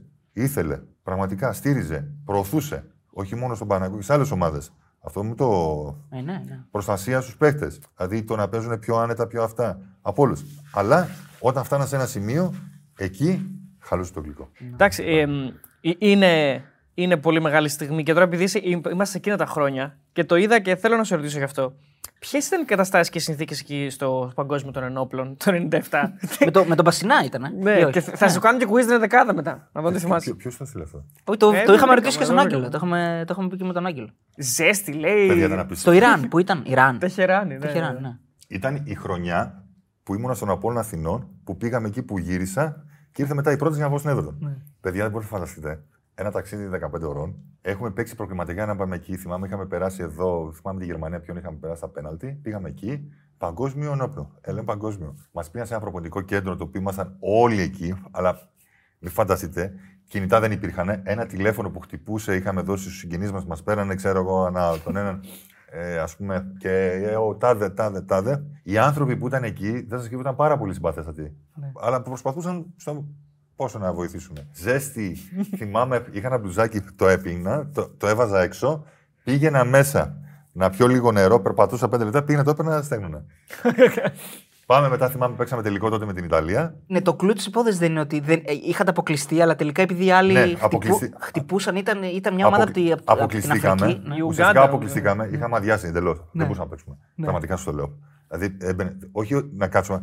Δεν, πήγε- δεν μπορούσαμε. Και είχαμε φέρει ένα θετικό αποτέλεσμα και η μια ομάδα των άλλων όμιλο ε, δημιούργησαν επεισόδια μέσα με έπαιξαν το ξύλο διαιτητή. σε εμάς, μες στο Μπράβο, τέτοιο, λέει. ακυρωθήκαν αυτοί και μείναμε εμείς. Και λένε ότι τώρα τι θα γίνει. Ήταν τότε νομίζω προημιτελικό, αν δεν κάνω λάθος. Και λέει. Ο καλύτερος τρίτος υποτίθεται έπρεπε να περάσει. και Ναι. τέτοια, ναι. Και τι γίνεται, ότι ό,τι και να γίνει, εμείς θα περιμένουμε τον τελικό. Γιατί μετά πάει μικρός τελικός, πάει για τέτοιο. Και λέμε τώρα, παιδιά, να κάτσουμε να, να προσπαθήσουμε να- όσο πάμε. Και πήγαμε τότε και το πήραμε στον τελικό. Στάδιο Αζαντί, νομίζω είχαμε παίξει στον τελικό. Τρομερή εμπειρία. Πολύ καλή ομάδα. Τότε είχαμε παίξει με το Ιράν. Εκπληκτική ομάδα το Ιράν. Οι Ιταλοί τότε και αυτοί είχαν πολύ καλή. Αν θυμάμαι, ο Μορφέο τότε έπαιζε. Και κάποιοι άλλοι πολύ καλοί. Την εδεκάδα, το θυμάσαι; Ενδεκάδα έπαιζα ή εγώ ή ο Μιχόπουλος. Όχι, την εδεκάδα του τελικού. Βλέπω ότι βγήκε στο ημίχρονο όμως. Ναι, μπήκε ο. Ε, Γιατί είχαμε μπει με τον Νίκο Νίκος να παίξουμε από ένα το μήχρονο. ζήσουν και οι δύο. Ναι, Α, τελικά- όχι, τι, δεν έγινε Όχι, κάτι ρε. δηλαδή. α. Τελικό να παίξω. Ναι, μου λέει να παίξω. Και τότε με τον Νίκο του λέω από ένα μήχρονο. Ναι, παίξει πρώτο, δεύτερο εγώ. Δεκάδα τότε. Σίγουρα έπαιζε ο Πασινέα, έπαιζε ο Βρίζα μέσα. Ναι, Μπερόπουλο έπαιζε. ναι. Κοινή πορεία με τον Λιμπερόπουλο. Μαζί φύγατε και από την εθνική. ναι. Μαλαδέ, όχι. Είχε... Αλλά δεν είναι, είναι, στην, είναι στην ομάδα, δεν είναι στην, στην δεν, δεκάδα. δεν ήταν στην δεκάδα. Ε, Τώρα προσπαθώ- είναι κάνα δυο που δεν θα τα. δεν- δύσκολα να τα βρεις, πιστεύω. Ο Γελαδάρης δεν νομίζω να ήταν τότε, όχι. Η Γελαδάρης τι ήταν, Όχι στην δεκάδα. στην δεκάδα. Ο Ιωαννίδης ήταν, νομίζω. Ναι. Στην δεκάδα ο Ναι, Ιωαννίδης. ναι. Τον έπιασα τον, Ιω- τον Βασίλη. Τσαούσης, θυμάμαι κάποια παιδιά. Ναι. Ήταν, ήταν η δεκάδα; Ναι, ναι. Ε, τον Ντέμι δεν είπε. εντάξει. Ποιος άλλος ήταν τότε, δεν θυμάμαι ποιος άλλος ήταν. Κατσιαμπής, Καραγκούνης, Κατσιαμπής, Καραγκούνης. Μικέ, Τσιαούσης. Ε, αυτοί τους είπε τους άλλους. Και ήταν στην ομάδα κι άλλοι όμως. Δηλαδή, ψιλογνωστή ο Μαλαδένης, ο Νταμπίζας, Ναι. ο Μιρτσέκη. ναι. Είχε δηλαδή. Ο Μιρτσέκη νομίζω δεν είχε έρθει. Κώστα, εσύ έζησες και το, το δυστύχημα του Γκοϊκοβίτς. Είχε φύγει από τον Ηρακλή. Ναι, ναι, ναι. ναι. Ήμουνα στον Ηρακλή τότε. Ναι. Εσύ ήσουν. Ναι, ναι. Ο, α- ο Γκοϊκο Είχε φύγει ο τότε. Γκοϊκόβιτ, είχαμε πάει τότε διακοπές Χριστουγέννων νομίζω. Είχε πάει στη Μπράβο, ναι. Σερβία. Και όπως είμαι εκεί, ο Μιλόγεβιτς με πήρε τηλέφωνο τότε, όλα που παίζαμε μαζί και μου λέει: Κώστα έγινε αυτό και αυτό. Του λέω: Τι λες, μου λέει: Έγινε αυτό και αυτό. Μου λέει. Η σύζυγός τότε είχε δύο παιδάκια. Από ό,τι θυμάμαι τότε, και είναι σίγουρο το ότι είχαμε τον Γιώργο Τελινέο, Ναι. τον ιδιοκτήτη, βοήθησε και την οικογένειά του και πολύ καλά. Αυτό είναι το σωστό αυτό που λέμε. Είχε τον Άγγελο Αναστασιάδη και στον Παναθηναϊκό και στον Ηρακλή. Ναι. Εκείνη τη χρονιά που πας στον Ηρακλή, ε, διάβαζα, έψαξα κάτι εφημερίδες που λέγανε Οι διάβολοι του Άγγελου και νίκησε την ΑΕ και νίκησε τον Μπάουκ η ομάδα εκείνη τη, τη χρονιά την πρώτη. Ε, πώς, πώς την έζησε στην. Ε, Θα σου πω, την εγώ αλλαγή; ενώ έφυγα από τον Παναναϊκό, Ναι. που ό,τι και να ήταν είχε μια πολύ καλή οργάνωση ο Παναναϊκό πάντα. Είχε την Παιανία, είχε αυτά, σε αυτά δεν μπορεί να αφήσει Ναι. κανείς. Πηγαίνω εγώ στον Ηρακλή. Πρόεδρος ιδιοκτήτης ο κ. Μιλινέο. Τελεινέως, ναι. Μίκρα και μέσα σε δύο-τρεις μήνες έχει δημιουργήσει ένα πάρα πάρα πολύ όμορφο προπονητικό κέντρο. Με ένα πολύ ωραίο χώρο, ένα κτίριο φανταστικό που είχε μέσα ποδητήρια, γυμναστήρια, αίθουσα αποκατάστασης, όλα τα πάντα. Αν θυμάμαι καλά, είχε κάνει τρία γήπεδα ποδοσφαίρου. Οργάνωνε και τις ακαδημίες. Ένιωθες ότι οπ, είναι πάρα πολύ ωραίο. Έγινε όντως πολύ καλή δουλειά. Πάρα πολύ καλή δουλειά. Παρά το γεγονός ότι μου είχε πει, υπήρχαν προηγούμενες χρονιές, είχαν περάσει και εκεί πάρα πολλά. Είχαν δώσει πάρα πολλά χρήματα, αυτά ενώ δεν ήταν Ναι. έτσι όπως ήταν. Εκεί τη σεζόν ήταν πάρα πολύ καλή σεζόν. Δυστυχώς όμως, τι γίνεται; Αρχίζουν πάλι αυτό το ενθουσιαζόμαστε πολύ εύκολα και απογοητευόμαστε πολύ εύκολα. Ενώ ξεκινάμε όλα καλά, μόλις λίγο δεν πήγαινε, αρχίζει κάποιος κόσμος σε αυτά γιατί δεν πάει. Η γκρίνια, η μουρμούρα. Σίγουρα και ενώ η Συμμετιλίνε βάλε και άλλα λεφτά να πάρουμε πρωτάθλημα, πάρουμε αυτό, αυτό, αυτό. Γίνεται όλο αυτό. Ουσιαστικά τη δεύτερη σεζόν, κοντά στον Ιανουάριο, θυμάμαι τότε μας είχε πιάσει ο κ. Συμμετιλίνε και λέει ότι τελειώνει η δεύτερη, αυτή η χρονιά. Και φεύγω. Ναι. Το καλοκαίρι που τελειώνει η χρονιά θα πληρωθείτε όλη αυτή τη σεζόν. Από εκεί πάνω εγώ φεύγω και ό,τι θέλει ο καθένας αποφασίζει. Και είχατε το, μετά τον Ήταν κύριος τραγικό Σπανουδάκη. να βλέπεις έναν άνθρωπο όπως ήταν. Όχι, εγώ τον κ. Σπανουδάκη τον πρόλαβα. Ε, Έφυγες εσύ. Ναι, τον είχε σαν αντιπρόεδρο. Μετά. Ναι, μετά, ναι. ναι. Είναι τραγικό να βλέπεις ανθρώπους που ό,τι και να είναι και ο συγκεκριμένος επιχειρηματίας, αν μη τι άλλο, Ε, ναι, στο τώρα- αντικείμενο που ασχολείται είναι Ναι. Ε, πάρα πολύ πετυχημένο, ο οποίος του άρεσε πάρα πολύ το ποδόσφαιρο. Ερχότανε. Ερχότανε. Ήθελε να βοηθήσει, να κάνει, να επενδύσει, να φτιάξει. Ήξερε μπάλα. Έτσι που σας μιλούσα στις προπονήσεις. Αυτό είναι που, το τι ξέρει ο καθένας. Ναι. Εντάξει, και εγώ, δεν, Ένιωθε, ξε- ρε και παιδί εγώ μου, δεν ξέρω, ας πούμε, ξέρω, εγώ, επιχειρήν, ναι. δεν ξέρω ας πούμε, πολιτική, έχω τις απόψεις μου. Ας πούμε, εντάξει. Ναι, ναι. Κανείς δεν- δεν ξέρω. Μιλούσε δηλαδή. Πώς λέμε τώρα Ναι, που ναι, έρχεται ναι. ο πρόεδρος Μιλού- να μιλήσει και να Ναι, ναι, κάνει. καθότανε, αλλά ήταν πάρα πολύ οικείος. Ερχόταν με, τα, με εμάς, όπου τι κάνουμε, πώς πάμε, όλα, όλα αυτά. Και πιστεύω και στον ίδιο επηρεάζονταν κι αυτός από κάποιους που είχε γύρω του. Είχα προλάβει τον προπονητή το Γιωβάνο, τον Ιβάν. Ναι, και γι' αυτό θε. Και... Ε, Και τον Γκέραρτ δεν είχες. Ναι, και τον Γκέρ. Τον Αίμνηστο. Ε, Το, ο, το Γιωβάνο τότε ήταν που ξεκινούσε.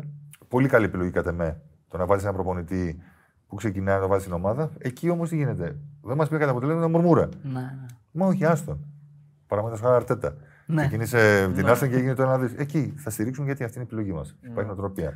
Δεν υπάρχει φιλοσοφία βασικά για να στοιχεί. Με τον Άγγελο, πώς, τι, τι, τι θυμάσαι από τον Άγγελο τον Αναστασιάδη, σαν προπονητή; Ε, Γιατί εντάξει, μας έχει δώσει και ωραίες στιγμές. Θα σου πω, ο, ο Άγγελος Αναστασιάδης είχε πάρα πολύ καλό ποδοσφαιρικό μάτι.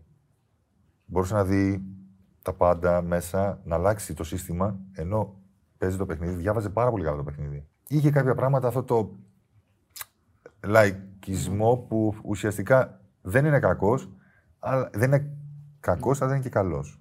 Έπρεπε να ήταν κάπου λίγο στη μέση. Ίσχυε ότι τα είχε καλύτερα με τους Έλληνες και τους ξένους δεν τους είχε Αυτό τόσο ήταν μεγάλο ψέμα. ψέματα. ε. Ήταν μεγάλο ψέμα. Και θα σου πω γιατί. Κάποια στιγμή είχε πει τότε που ήμασταν στον Παναναϊκό, που υπήρχαμε, μας βγάλανε Greek Math εμείς, οι οποίοι εμείς είχαμε συμβόλαια του τύπου ε, 3.000 ευρώ το χρόνο, το, συμβόλαιο, το χρόνο, να μην μπερδεύω, όχι το μήνα, το χρόνο. και υπήρχαν συμβόλαια που παίρνανε τότε 500.000 ευρώ, ένα εκατομμύριο. ε, Παιδιά που, και καλά κάναν τα παιδιά που ερχόντουσαν, γιατί δεν ερχόταν. Εί- Είχε οι κάποιου ξένοι. πολύ μεγάλους παίχτες τότε. Ναι, ο Παύλος Βλάουβιτς, τότε, Παύλος ο Βλάουβιτ, Σόζα, ναι, ναι. Και ο Αναστασιάδη τι είχε πει; Γι' αυτό λέμε ότι αν θέλει κάποιος να το πάρει, το παίρνει όπως θέλει. Ναι. Λέει ότι εγώ, σαν προπονητής, για να κερδίσω ένα παιχνίδι, πρέπει από τους 11 οι 8 να είναι καλά. Τι εννοεί, ότι αν στους 11 οι 3 δεν είναι σε καλή κατάσταση αγωνιστικά, μπορούν να καλύψουν οι άλλοι 8. Αν έχεις όμως 6, 7 παίξει που δεν είναι καλά, δύσκολα οι άλλοι να τους καλύψουν. Αυτή τι νομίζανε. Βάλανε στου 8 και μας βάλανε στη σειρά. Ο Χαλκιά, ο Λιμπερόπουλος, ο Βασινά, ο, ξέρω εγώ, ο Φίσας, ο Βόκολο. Ο... Τους βάλανε στη σειρά, όλους τους Έλληνες. Και βγάζει μια οχτάδα και λέει: Αυτή είναι η μαφία. Αυτός ανέφερε. Και λέω: Είναι απίστευτο. Δεν, δεν, δεν μπορεί να είναι αυτό. Δηλαδή να συμβαίνουν αυτό. Και όμως συνέβη. Αυτό με τα μαλλιά ίσχυε που δεν τους ήθελε με μακριά μαλλιά. Όχι, πλάκα έκανε πιο πολύ. Δεν, είναι- Α, δεν του... Δεν τους έβαζα να κουρευτούν δηλαδή. Όχι, του λέγε, ξέρω εγώ, πώς είσαι, παιδάκι μου. λέει. αυτό αυτό με, τον, Ά- με το Άγιο Όρος ίσχυε. Δηλαδή θα πάμε όλοι μαζί στο Άγιο Όρος. θα ναι, κάνουμε- όταν ήμουν εγώ τότε στο Ηρακλή, μας είχε πάει μια φορά. Εντάξει, δεν είναι Σαν κακό. ε, δε- Όποιος για, θέλει να για έρθει, να έρθει. δέσιμο, ρε παιδί μου, έτσι. Ναι, για όποιος να θέλει δει. να έρθει, να έρθει. Ε, ναι, τώρα φαντάζομαι άλλο, αν ο άλλος είναι. Αν δεν θέλει να έρθει, δεν τον Ναι, πήγαινε ναι, το υπήρχαν και sorry. παιδιά τα οποία δεν πιστεύω. Ήταν, Ε, ναι. Μπορεί να μου σουμάνε με το ζόρι, αλλά ναι. εγώ- θα Έχεις πάει. καμιά καλή ιστορία από Αναστασία, δηλαδή κάτι που να, να έχει έτσι γέλιο και να είναι και έτσι μια χαρακτηριστική ιστορία του. Να έχει γίνει κάτι. Έλεγε τρομερέ ατάκε. Έχει- Ήταν ατακαδόρο, ναι. Ναι, ναι. Είναι ατακαδόρο. Ε, θυμάμαι δύο περιστατικά ένα μέσα στο Ηρακλή, δάσο από ποιον παίχτη, Ναι. που έκανε εκείνη την ώρα ήθελε να δει στα πόδια να κάνει μασάζ και τον χτυπάει πίσω στην πλάτη, λέει Πού είσαι, ρε παιδί, και κάνει αυτό. Τρόμαξε το λεπτό, δεν τρομάζω εγώ που σε βάζω και παίζεις. Τρομάζεις εσύ. και το καλύτερο είναι που παίζαμε στη Γιουβέντους με τον Παναναϊκό. Ε, τότε η Γιουβέντους είχε μέσα Ντελπιέρο, Ζιντάν, ε, ε, ναι, ε, Βαντεσάρ, μιλάμε η ομάδα. Και αν δεν κάνω λάθος, μας δείχνει ένα ματ που παίζουν μέσα στη Μίλαν. Και νομίζω πρέπει να κερδίσανε 2-3. Και έχει βάλει δύο γκολ Ζιντάν. Ε, κάποια στιγμή εμείς καθόμαστε όπως καθόμαστε καλή ώρα εδώ. Καθόμαστε όλα τα παιδιά. Βίντεο. Ναι. Ναι. Και τώρα έχει βάλει με τα μαγνητάκια για να μας δείξει πώς παίζουν και τι πρέπει να κάνουμε. Και όπως εμείς τον κοιτάμε, λέει αυτοί παίζουν εδώ, παίζει αυτός εδώ και αυτός λέει παλικάρια παίζει εδώ πέρα. Και δείχνει το Ζιντάν. Αυτός εδώ πηγαίνει πάνω, κάτω, δεξιά, αριστερά και όπως κάνει έτσι, του φεύγει. Και φεύγει κάτω. Φεύγει. Έφυγε. Πιάστε τον. Κοιτάμε. Πιάστε τον. Αλλά έλεγε, έλεγε η ατάκη, ναι, είχε τρομερές ατάκες. Τότε είχε ατάκες, ναι. Απλά έπρεπε να είχε. Πήγαινε πάντα ε, λίγο κόντα παραπάνω. Με, Και αυτό ίσως δεν Ε, έβγαζε τον καλό τον έφερε, ίδιο τον ακόμα και την έφερε ομάδα. πολύ, Ναι. Λέμε διαχείριση. Ουσιαστικά, όπως μου λέει και ο, και ο Σάντος, μου λέγε Κώστα στην Ελλάδα τον καλό του προπονητή γενικά παντού, τον βάζεις στις ακαδημίες. Η πρώτη ομάδα βάζεις έναν καλό αλλά διαχειριστή. Αυτή είναι η πραγματικότητα. Ναι. Ήταν και ψυχολόγος Μας το λίγο, λέγει ο- σας ανέβαζε έτσι τη. Κώστας. Δηλαδή έπαιρνε, έπαιρνε, Αναστασιάδης. ναι, έπαιρνε από Ναι. κάποιου παίκτες που ήταν Ναι, μέτροι ναι, το ναι, 100%. Ναι, ναι, ναι. Στον, ε, στον Παναθηναϊκό, όταν ήταν εκείνα τα χρόνια της αναμονής για σένα, από ποιον κέρδισες πιο πολλά πράγματα, Γιατί ήσουν και πίσω από, τον, ε, από το βουνό, έτσι, από τον Βάντσι, και ήσουν και Ναι. πίσω από τον Νικοπολίδη κάποιες φορές. Πώς, πώς το διαχειρίστηκες όλο αυτό, πώς, πώς το περίμενες, δηλαδή, πώς το εισέπρατες; Και για να προσθέσω κάτι πριν, πριν απαντήσεις. Δηλαδή, εγώ μεγαλώνοντας είχα μάθει ότι για να παίξει ένας τερματοφύλακα πρέπει να υπομείνει έναν που παίζει μπροστά του για αρκετό χρόνο και αν δεν έχεις υπομείνει τέσσερα χρόνια αναπληρωματικός, δεν μπορείς να γίνεις βασικό. Αυτή υπήρχε η νοοτροπία. Εγώ, όταν πήγα στο, ναι. στο ε, τη χρονιά που έγινε επαγγελματίας, πήγα δανεικό στην Απόλυνα. Όταν γύρισα και δεν έπαιζα, ήθελα να πάω να παίξω. Ναι. Δηλαδή δεν θα πάω να κάτσω εδώ πέρα ένα βολευτό. Θα πάω να παίξω. Που θα παίξω, πήγα πάλι στον Απόλυνα. Αν δεν έπαιζα, δεν πήγαινα, δεν έκανα δεν ξαναγίνω στο πάλι πίσω. Αλλά ήθελα να, να παίξω για να δείξω ότι μπορώ να παίξω. Ναι. Να έχω κι εγώ απέτηση. Τώρα εντάξει, αυτό που λένε ουσιαστικά ότι πρέπει να περιμένεις αυτά. Εγώ θεωρώ ότι πάντα όταν υπάρχει μια διάδα κυρίως, ο τίτλο πρέπει να είναι πολύ μικρός. Ο τίτλο τερματοφύλακα. Η διάδα που είναι, είτε αυτός που παίζει, είτε αυτός που είναι στον πάγκο, δεν πρέπει να είναι ίδιοι. Κυρίως ηλικιακά. Α, όχι στα χαρακτηριστικά. Και στα χαρακτηριστικά. Και στα... Μπορεί να έχει διαφορετικά. Ναι. Δηλαδή, αυτός που μπορεί να παίζει μπορεί να είναι έμπειρος. 35, 36, 40. Ο δεύτερος μπορεί να είναι ένας 22, 23, 21, ο οποίος τι γίνεται. Τον χτίζεις, παίζει και κάποιες φορές σε κύπελα, σε κάποια rotation αυτά. Υπάρχει όμως και το αντίθετο. Μπορεί να παίζει ένας τερματοφύλακας που τον πιστεύουμε, που είναι μικρός ηλικία και θέλουμε να παίξει, είτε για να τον έχουμε για 10-15 χρόνια στην ομάδα, είτε θέλει να τον πουλήσει οτιδήποτε. Ο δεύτερος τερματοφύλακας πρέπει να είναι έμπειρος. Ότως όταν χρειαστεί no. θα μπει μέσα. Συνειδητά και ο ένας και ο άλλος. Όταν είναι η ίδια ηλικία, είτε είναι δύο έμπειροι, είτε είναι δύο ηλικιακά και νοοτροπία, εκεί θα υπάρχει πάντα σύγκρουση. Πάντα και, και, και, αυτό, είναι... Πολύ καλό, αυτό είναι πάντα είχε στο μυαλό. No παίζει αυτόν τον πότε θα παίξω εγώ, γιατί τον έβαλε. Ναι. Με το που θα κάνει μια, δύο, τρεις, ε, όχι καλά, γιατί είναι τώρα να μου δώσει την ευκαιρία. Ενώ όταν ξέρεις συνειδητά ότι είναι αυτό και αυτό, ξέρει από την αρχή τι συμβαίνει. Υπήρχαν αυτά. Υπήρχαν προστριβές και μεταξύ σας δηλαδή. Όχι προστριβές. Κοίταξε, καταρχάς όταν παίζεις ποδόσφαιρο, φοράς σοτσάκι, είσαι, είσαι παιδί. Τέλος. Αυτό δεν μπορεί να αφήσει κανείς. Οπότε πάντα εγώ με ενοχλούσε όταν δεν έπαιζα εγώ. Όχι γιατί έπαιζε αυτός και δεν έπαιζα εγώ. Γιατί δεν παίζω εγώ. Με ενοχλούσε. Ήθελα να παίξω. Καταρχάς, νομίζω ότι κανείς προπονητής σε καμιά ομάδα δεν θέλει να έχει ένα ποδοσφαιριστή στην ομάδα που θέλει να παίζει. Να μην είναι φιλόδοξος. Μα τι, άρα δηλαδή τι, να τον πληρώνουμε, να κάθεται. Δηλαδή από το να πηγαίνει γυμναστήριο, πηγαίνει ας πούμε, για μια προπόνηση, πάει σπίτι και παίρνει, απλά πληρώνεται. Δεν θε ένα τέτοιο ποδοσφαιριστή. Πάντα όλοι οι προπονητές θέλουν να έχουν ποδοσφαιριστές οι οποίοι θέλουν να έχουν και ζήλο και να θέλουν να πάνε να παίξουν και να θέλουν να. Αυτόν θέλεις. Και να έχεις και συναγωνισμό μέσα. Δηλαδή θυμάμαι τότε που ήμουνα στην εθνική, ακόμα και από την εποχή του 2002-2003 που ξεκίνησαν το 4-5 μέχρι, μέχρι το 12 που είχα μείνει, εάν ερχόσασταν στην προπόνηση και παίζαμε διπλό στο μισό γήπεδο, προτιμούσες να δεις αυτό παρά να πας να δεις παιχνίδι. Δεν μπορεί να ναι. φανταστείς τι γινότανε. Η ένταση και. Ε, όχι μπουνιές, εντός εισαγωγικών μπουνιές, ναι. την καλή έννοια. Ναι. Δεν μπορείτε να φανταστείτε. Αφού κάποιες φορές το πηγαίναν από εδώ το φέρανε από εκεί, να είμαστε στον γκολ κοντά και λέει: Όποιος το βάλει κερδίζει. Εκεί να δεις τι γινόταν. Ο Φάνης δεν ε... μα έλεγε ότι έπαιζε αριστερό μπακ στις προπονήσεις. Ναι, ναι. Ο Φάνης έπαιζε στη... στην εθνική. Ναι, στο 4. Και μας έχει πει και μια ιστορία τώρα, μάλλον τον κορυδεύαν, ότι είχε έρθει ένα σκάουτερ της Αχτάρ και τον ε, Τρόλ, τρόλ, Ότι ναι. το είχαν πει και. Απλά ήμασταν τότε το 4, όταν έκανε διπλό ο, ο τότε ο Ρεχάγκλα που έπρεπε να παίξει. Ε, υπήρχε μερικές φορές. Ε, ήμασταν 24, έπρεπε να παίζουν 22. Ναι. 11 και 11. Πάντα υπήρχε ένας σταματία. Α, okay. Οι δύο τραυματίες. Ναι, Άρα να παίζουμε 10, 10, 11, 11. Ναι. Και ερχόταν εκεί και έλεγε ο Φάνη: Ξέρω, ξέρω. Τώρα θα σε πάω λίγο σε εκείνη, σε εκείνη την περίοδο, αλλά λίγο πριν. Τώρα, εσύ εκεί στη μέση 3-4 παίρνεις θέση φανέλα βασικού ε, λίγο πριν λήξει και το συμβόλαιο του Νικοπολίδη. Είναι το Φλεβάρι, νομίζω, ναι. κάπου εκεί. Ναι. Και γενικά υπάρχει και μια περίεργη ατμόσφαιρα από τους οπαδούς του Παναγιακού. Έχει ψηλομαθευτεί ότι ίσως ο Ολυμπιακός ενδιαφέρεται για τον Νικοπολίδη. Ε, Πώς το, το βιώνεις όλο αυτό γενικά; Ε, Καταρχάς, ο Αντώνης ήταν ελεύθερος να πάει που θέλει. Να. Τελείω το συμβόλαιο. το ποδοσφαιρικό το τέτοιο. Ο καθένας επιλέγει να κάνει τις επιλογές που κάνει και που θέλει να πάει. Εγώ όταν μπήκα να αγωνιστώ, δεν σκέφτηκα ότι ο Αντώνης μου θέλει να πάει εκεί που έπαιζε. Όχι. Από τη στιγμή που μπήκα εγώ μέσα, έπρεπε να παίξω εγώ μέσα. Έπαιζα για μένα για την ομάδα. Όχι γιατί έπαιζε ο Αντώνης οτιδήποτε. Ναι. Δεν στο κρύβω ότι με τον Αντώνη τώρα αυτή τη στιγμή έχουμε κατευθυνθεί σχέση. Τα λέμε και γελάμε πολλές φορές. Ναι, για, γιατί είχε αφιερώσει και ένα, μια σελίδα στο βιβλίο του για σένα. Ότι στην κόντρα που είχατε. Θα σου ναι, πω κάτι. Όταν αυτή τη στιγμή είναι δύο ποδοσφαιριστές που μπορούν να παίρνουν σε μια ίδια θέση, ανεξαρτήτως ηλικίας, και σου είπε φοράς στο τσάκι, είναι, σκέφτεσαι σαν παιδί. Ε, ναι, ναι. Και πάντα σκέφτεσαι και μερικές φορές, ναι, μπορεί να το χαιρετήσεις, αλλά εδώ στο σχολείο καμιά φορά που είναι και λέει, ξέρω εγώ, ο συμμαθητής μου, η συμμαθητριά μου και δεν της μιλάω γιατί δεν... αυτή πήγε πιο γρήγορα από μένα, ενώ έπρεπε να πάω. Πάντα υπάρχει αυτό. Κακία δεν υπάρχει. Και τώρα από εκεί πέρα οι επιλογές που έκανε ο Αντώνης είναι καθαρά δικέ τους επιλογές. Ε, ναι, εντάξει. και τους λόγους καλό να τις πει ο ίδιος. Όχι, εγώ θα μιλήσω. Αλλά Ε, του- υπήρχε. Οι λόγοι είναι αυτό που είπε ο Φούτρε. Καλά, του βγήκε κιόλας. Πήγε εκεί, πήρε πρωταθλήματα, πήρε. Ναι, ναι, ναι, ναι, ναι, ναι. Champions League, Και πήρε και έκανε- παραπάνω λεφτά. Και μάλιστα ναι, μια ναι. φορά ε, είχε βγει λίγο προς τα έξω αυτό ότι και καλά. Εμείς είχαμε κόντρα. Γιατί τότε Ναι. ε, νομίζω έγινε πρώτη φορά ότι το 4 που πήγαμε στο Euro πήγα εγώ και ο Αντώνης που ήμασταν δύο τρομοφλέγε από την ίδια ομάδα πήρε. Και θυμάμαι, είχε φωνάξει από τη στιγμή στην Κρήτη που είχαν παίξει ένα φιλικό ρεγά και μου λέει ότι αν έχετε πρόβλημα, δεν θέλω πρόβλημα. Του λέω Ναι. «Πρόβλημα, εγώ ναι, κανένα πρόβλημα. Και ο Αντώνης του είπε εδώ, «Καμάρ, κανένα πρόβλημα.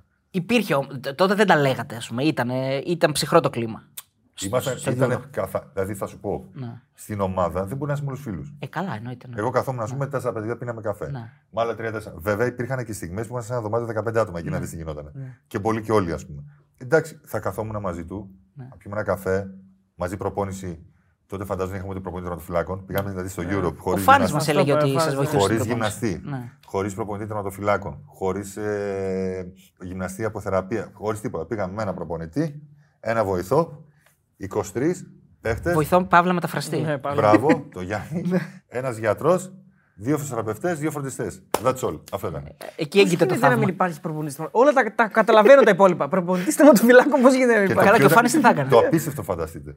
Ότι όταν εμείς περνάγαμε στο Euro, φεύγαμε από εκεί που είχαμε πάει να μείνουμε που ήταν σαν προπονητικό τρόπο τεινά. Μετά πηγαίναμε εκεί που ήταν οι προηγούμενες ομάδες. Ναι. Και πάμε στο προπονητικό της Ισπανίας. Υπερπαραγωγή. Τα γήπεδα κάτω είχαν έξω τέντες τα οποία είχαν βάρει έτοιμα ούτως ώστε να κάνεις γρήγορα ζέστα όποιος ήθελε και να μπει μετά σε τέτοια, να πας νωρίτερα την προπόνηση. Ε, από θεραπείες τα πάντα, ένα ξενοδοχείο φανταστικό. Μετά πήγαμε εκεί που ήταν η Ιταλία, ένα παλιό καλό. Εμείς που πήγαμε, ρε παιδιά, λέω.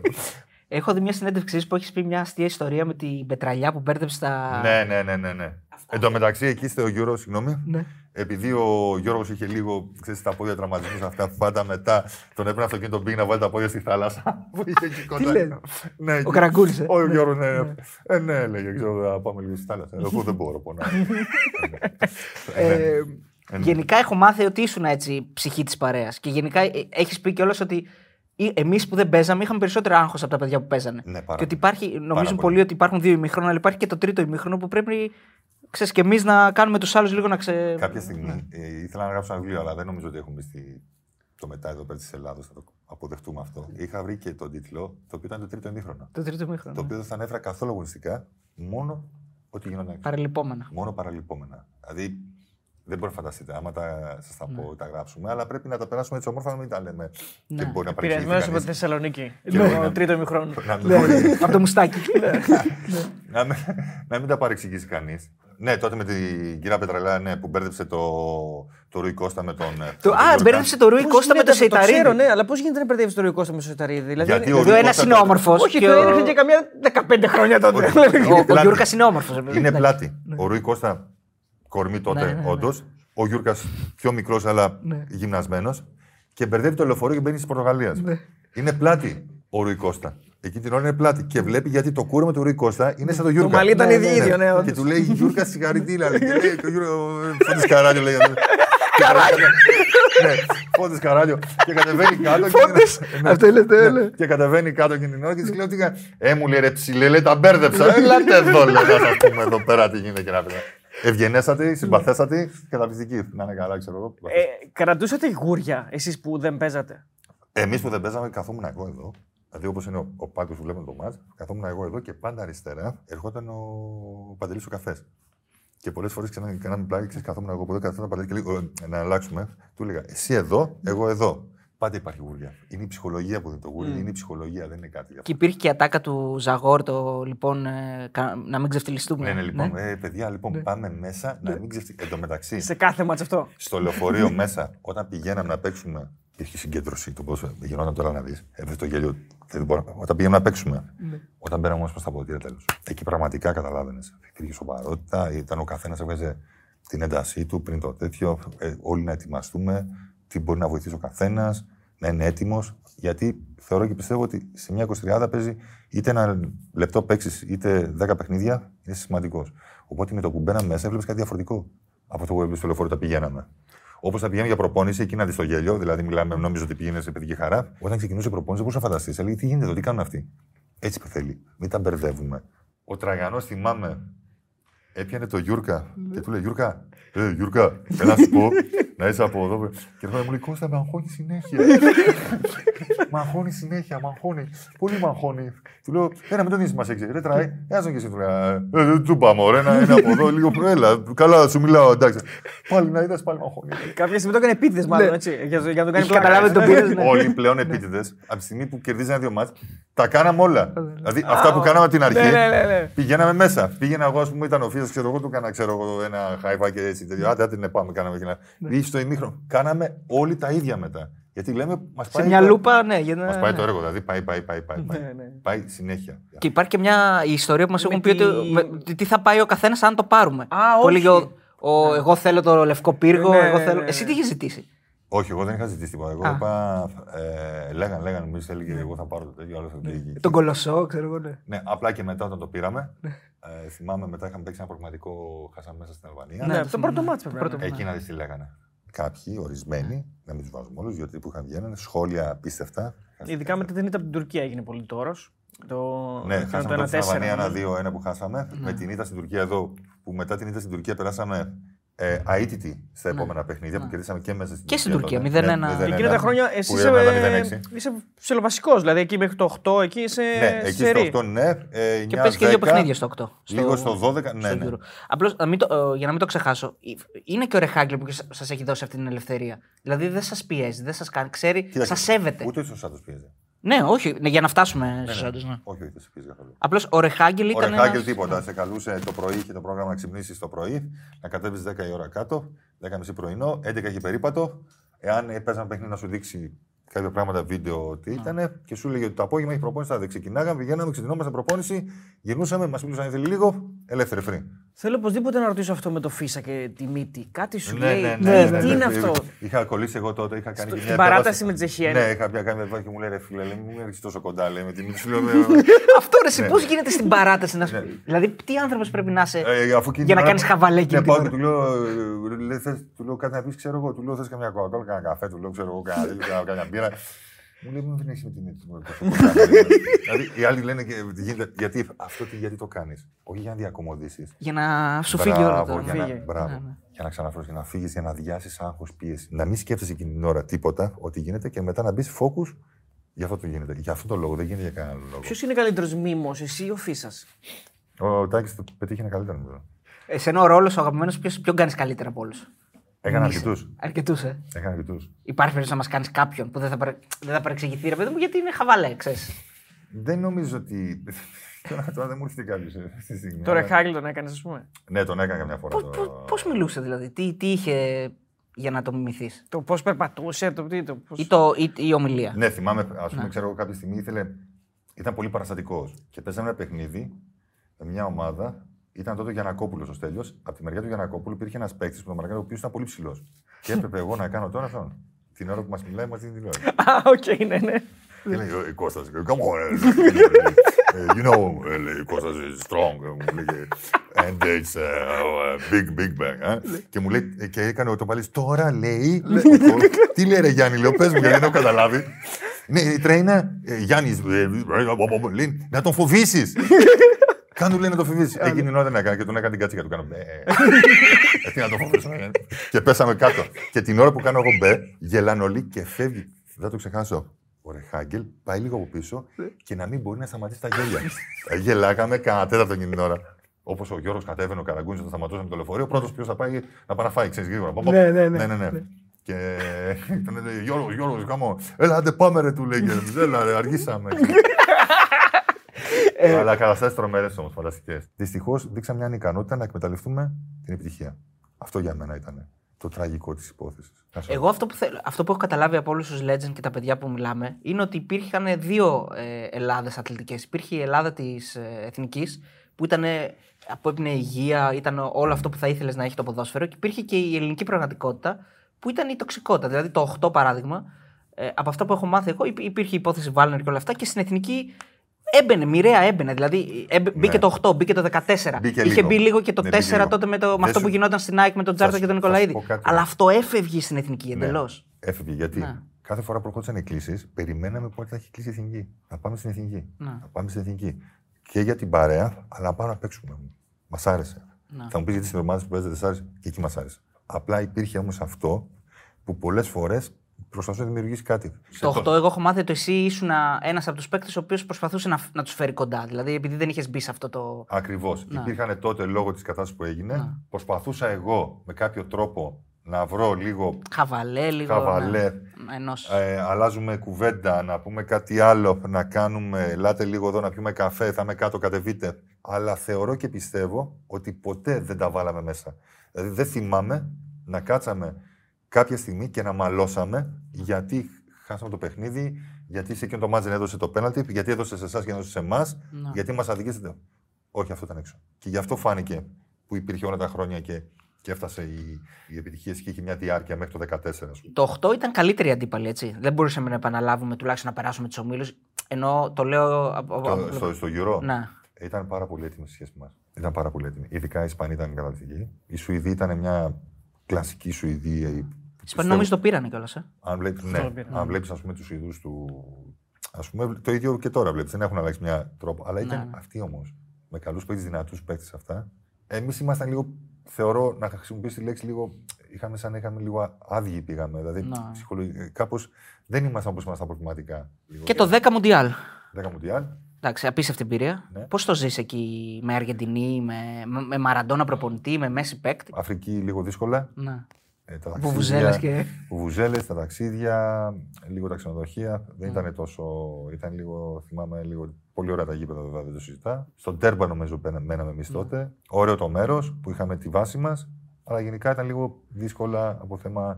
Αλλά εντάξει, δύσκολα εννοώ δηλαδή τα ταξίδια και το να πας να αλλάξεις ξενοδοχείο και όλα αυτά.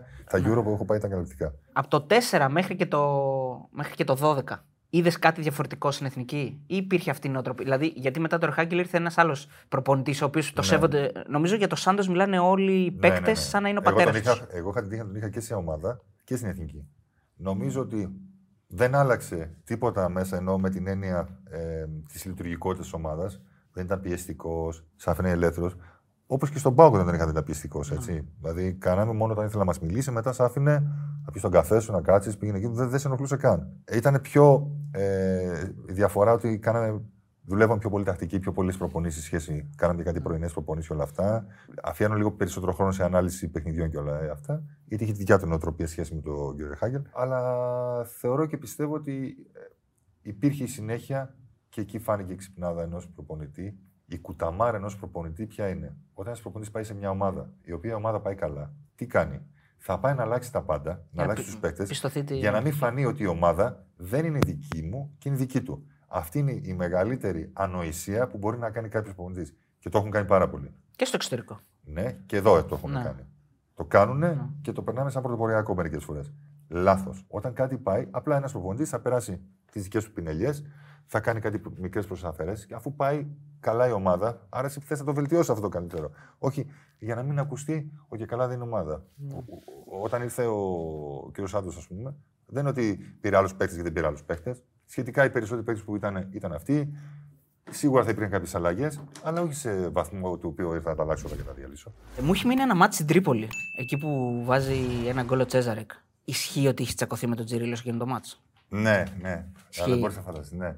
Ε, Μετά στα αποδητήρια. Όχι, εσύ εκείνο το μάτ γίνεται κακή συνεννόηση το, το με τον Μπρουνό. Και... Που σου γυρνάει την μπάλα με το κεφάλι. Ναι, ναι. Και, και, εκεί που δεχόμαστε την ισοφάριση, κάνω εγώ. Ξέρεις, κάνω αυτό. Ναι. Και νόμιζα ότι ο Μπρούνο ότι εγώ και καλά το έκανα για αυτόν και τέτοια. Και μου λέει, εσύ μου λέει, και πάμε μέσα από ποτήρια και να είναι ο Μπρούνο από τη μία, εγώ από την άλλη. Να έχω κάνει εγώ, όπως λέει, τα κοκόρια να πάμε ο ένας να πιάσει τον άλλο και να είναι στη μέση ο κ. Σάντος, ναι. εμένα με σπρώχνει. Το Τζιρί, νομίζω, ένα παιδί, ο γυμναστής ο Ζουάου που είναι τώρα μαζί του, να πιάνει τον Τζιρίλο και να γίνεται έτσι. Μετά θυμάμαι, αφού είχαμε πάει, τελειώσαμε, κάθαμε εκεί μετά, μετά τα μιλήσαμε, τα βρήκαμε και με πιάνει ο Σάντος και μου λέει, μου λέει, ας πούμε, μου λέει τι, αυτό που έγινε, λέω τώρα θα μου πει ότι δεν είναι τέτοιο. Μου λέει αυτό που έγινε, λέει, ήταν καλό λίγο για να ξυπνήσει λίγο τα αίματα. Λέει, δεν μας είμαστε καλά. Μιας και είμαστε στον Μπάουκ. Ε, θέλω να σταθώ σε εκείνο το παιχνίδι το οποίο έχει γίνει πολύ και κουβέντα για εκείνο το μάτς και το τι ακριβώς συνέβη κτλ. Εσύ που είσαι μέσα στο, στο μάτς, μιλάω για το Άρης Πάουκ 2-0 το 2010. Πώς, πώς το αισθάνθηκες και τα λοιπά, δηλαδή πώς το εισέπραξες; Θυμάμαι χαρακτηριστικά πούμε, ότι σε βλέπαμε, σε βλέπαμε στα πλάνα να είσαι δύσκολη ακόμα και η προθέρμανση. Δηλαδή ήταν μια ναι, δύσκολη ναι, κατάσταση. Ναι, ναι, το θυμάμαι. Καλά, είχες πάει και ω Ο- Από τον Άρη στον Πάοκ, εντάξει, υπήρχε και αυτό. Εντάξει, τότε ήταν ουσιαστικά ήμασταν εμείς και ο Παναθηναϊκός πήγαινε για πρωτάθλημα. Ο Παναθηναϊκός πολύ μετοχικότητα. Εμείς, αν θυμάμαι καλά, πρέπει να κάνουμε ένα 16 σερί. Ε, τότε είχα, ένιωθα ότι αν ξεκινήσει το παιχνίδι και βάλουμε γκολ στο πρώτο λεπτό, ότι κερδίσαμε. Γενικά μιλώντας, ναι, σε οποιοδήποτε παιχνίδι. Ναι. Σε οποιοδήποτε Α, παιχνίδι. σε οποιοδήποτε Ναι, Ναι, παιχνίδι. σε οποιοδήποτε ναι. παιχνίδι. Και όντως έτσι συνέβη. Απλά εάν προηγούταν η άλλη ομάδα, δύσκολα ξέρεις, το κάναμε. Σε αυτό το παιχνίδι, σου λέω, ήμασταν εμείς πολυμετοχικότητα από τον Παναγικό, ό,τι και να είναι ο Παναγικό τότε, με πάρα πολύ καλούς ποδοσφαιριστές. Δεν χρειάζεται να του αναφέρω. Εμείς τότε, όντως και εμείς πολύ καλοί ποδοσφαιριστές. Και πάμε στο στον Άρη. Ε, εντάξει, υπήρχε το κλίμα όλο αυτό. Βγήκα εγώ για ζέσταμα, αρχίζει με μπροχνάν κάποιοι. Εντάξει. Τώρα μην τα πούμε αυτά γιατί δεν είναι και. Δεν κερδίζουμε κάτι. Υπήρχε τότε ο Σπάθο ο διαιτητής. Που Νομίζω- τελείωσε νωρίς την καριέρα του. Νομίζω ότι Σαν διαιτητής. στο συγκεκριμένο μάτι ο πρωταγωνιστής ήταν ο Σπάχα. Παρ' όλα αυτά είναι δύο γκολάρες. Ε. Δεν το αμφισβητεί κανείς. Ήταν δύο πολύ ωραία γκολ Δεν βγαίνουν αυτά γκολ. και είχαν, είχαν χάσει και, Και πέναλτι. και πέναλτι. Απλά μερικές φορές δεν είναι όταν χάνεις. Δηλαδή, εγώ υπήρχαν παιχνίδια που χάναμε και υπήρχε κάποιος μέσα στο. ήταν, ήταν συμπαίκτης μου, ήταν, μπορεί να ήταν ένας εκπρόσωπος, ένας παράγοντας και έλεγε με το διαιτητή του λέω: Ποια διαιτητή. Ποιον διαιτητή; Χάσαμε. 2-0. Ποιος διαιτητής. Και ο Μουρίνο το είχε πει κάποια, ένα παιχνίδι. Λέει: Δυστυχώς λέει σε ένα παιχνίδι σήμερα ο μοναδικός πρωταγωνιστής λέει ο διαιτητής. Τελευταία πολύ διαμαρτύρεται το Μωρίνιο. Εγώ, αυτό το είχα δει πιο παλιά. Δεν θα πω αν είχε δόλο ή όχι. Αυτό δεν το ξέρω, ούτε θα το κρίνω ποτέ. Ούτε Είχε θα κακή το πω. απόδοση. Δεν μπορείς να το αποδείξεις κιόλας. Μπράβο, να το πεις. ναι. Απλά είχε μια απόδοση η οποία ουσιαστικά ήταν αυτός ο πρωταγωνιστής. Ασχολούσαν όλοι μαζί τους. Εσύ έζησες έζησες και την εποχή που λένε της παράγκας, ας πούμε, όταν Ναι, ναι, ναι, ναι, ναι, ναι, ναι, ναι. Ναι. Πώς το βίωνες αυτό; Βίω, Βίωσες ότι κάποιος, ας πούμε. Εμείς είμαστε καλύτεροι, αλλά δεν παίρνουμε αυτό που αξίζουμε στο γήπεδο; Ναι. Ναι. Το βίωσες τότε; Ναι, ναι, το βίωσα. Ναι. Το βίωσα ε, από την έννοια ότι, ας πούμε, ξέρω εγώ, ήμουν στον πάγκο τότε με τον Παναγικό και ήταν ένα offside το οποίο δεν το σήκωσε ο υπόπτη και σηκώθηκε όπως που σηκώνονται. Εδώ τώρα, εδώ γίνεται το βάθο. Και γύρισε και μας είπε ο Λάζιμον, άντε. Κάτσε κάτω. Γελάτε. ε. Εντάξει. Αν την καθίστε κάτω, όχι, κάτι άλλο σας είπε μάλλον. Ναι, άντε. Ναι, ναι, ναι, αυτό λέω. Ναι, ναι. κάθισε κάτω. Ναι, ναι. Άντε, ρε, κάθισε κάτω. Και κοιτιόμαστε, λέμε τι μας είπε. Λέει. Το οποίο βέβαια δεν μπορώ να το αποδείξω. Δεν μπορώ να το αποδείξω. Αλλά είναι όποιος θέλει πιστεύει, αν όχι οτιδήποτε. Την έπιασα ωραία έτσι. δες, και χωρίς γάτια. Σε πολύ καλή κατάσταση. λοιπόν, θέλω να πάμε λίγο και στον Άρη, γιατί ήταν δύο χρόνια, νομίζω, αν, από αυτά που θυμάμαι εγώ, γιατί τα πρώτα σου χρόνια η αλήθεια είναι δεν τα έχω πολύ καλά στο μυαλό μου, έτσι, 90s, αλλά από αυτά που θυμάμαι εγώ ήταν ο Χαλκιάς της πρώτης χρονιάς στον Άρη. Ενάμιση χρόνο. Ενάμ, ναι, ο πρώτος 1,5 χρόνος στον Θα σου Άρη. πω στον είναι Άρη, ο ναι. καταπληκτικός Χαλκιάς. Θα σου πω γιατί. Ε, Καταρχάς, η πρώτη χρονιά που πήγα στον Άρη είναι η χρονιά που είχε ανέβει η ομάδα με μια διοίκηση που έκανε διαχείριση ουσιαστικά, δεν υπήρχε διοκτήτη.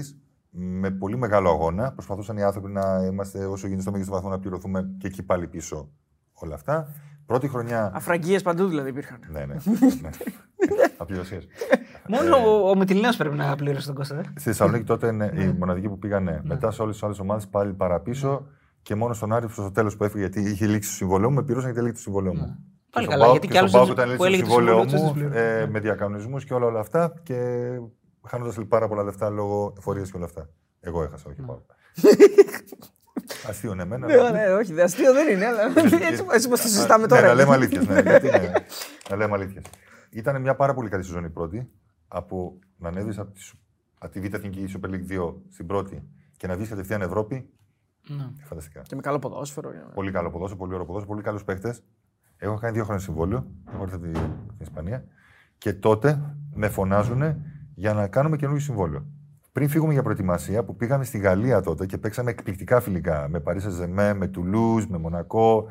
Παίξαμε και δεν χάσαμε γάμα. Είχαμε έναν Ισπανό προπονητή που είχε έρθει μετά και έφυγε και ήρθε μετά ο κ. Μπάγιος. Το καλοκαίρι πριν φύγουμε για προετοιμασία, με φωνάζουν από πάνω να μιλήσουμε για το καινούργιο συμβόλαιο. Τους λέω εγώ, παραδείγματος χάρη, 100 ευρώ ή 1000 ευρώ, να, συμβ- να μην πούμε τα Ναι, χρήματα. ναι, Αυτοί μου λέγανε 800 ευρώ. Ε, λέω κάπου στη μέση, όταν γυρίσουμε, να τα βρούμε. Πιστεύω εγώ. Μου λέει ναι, εννοείται.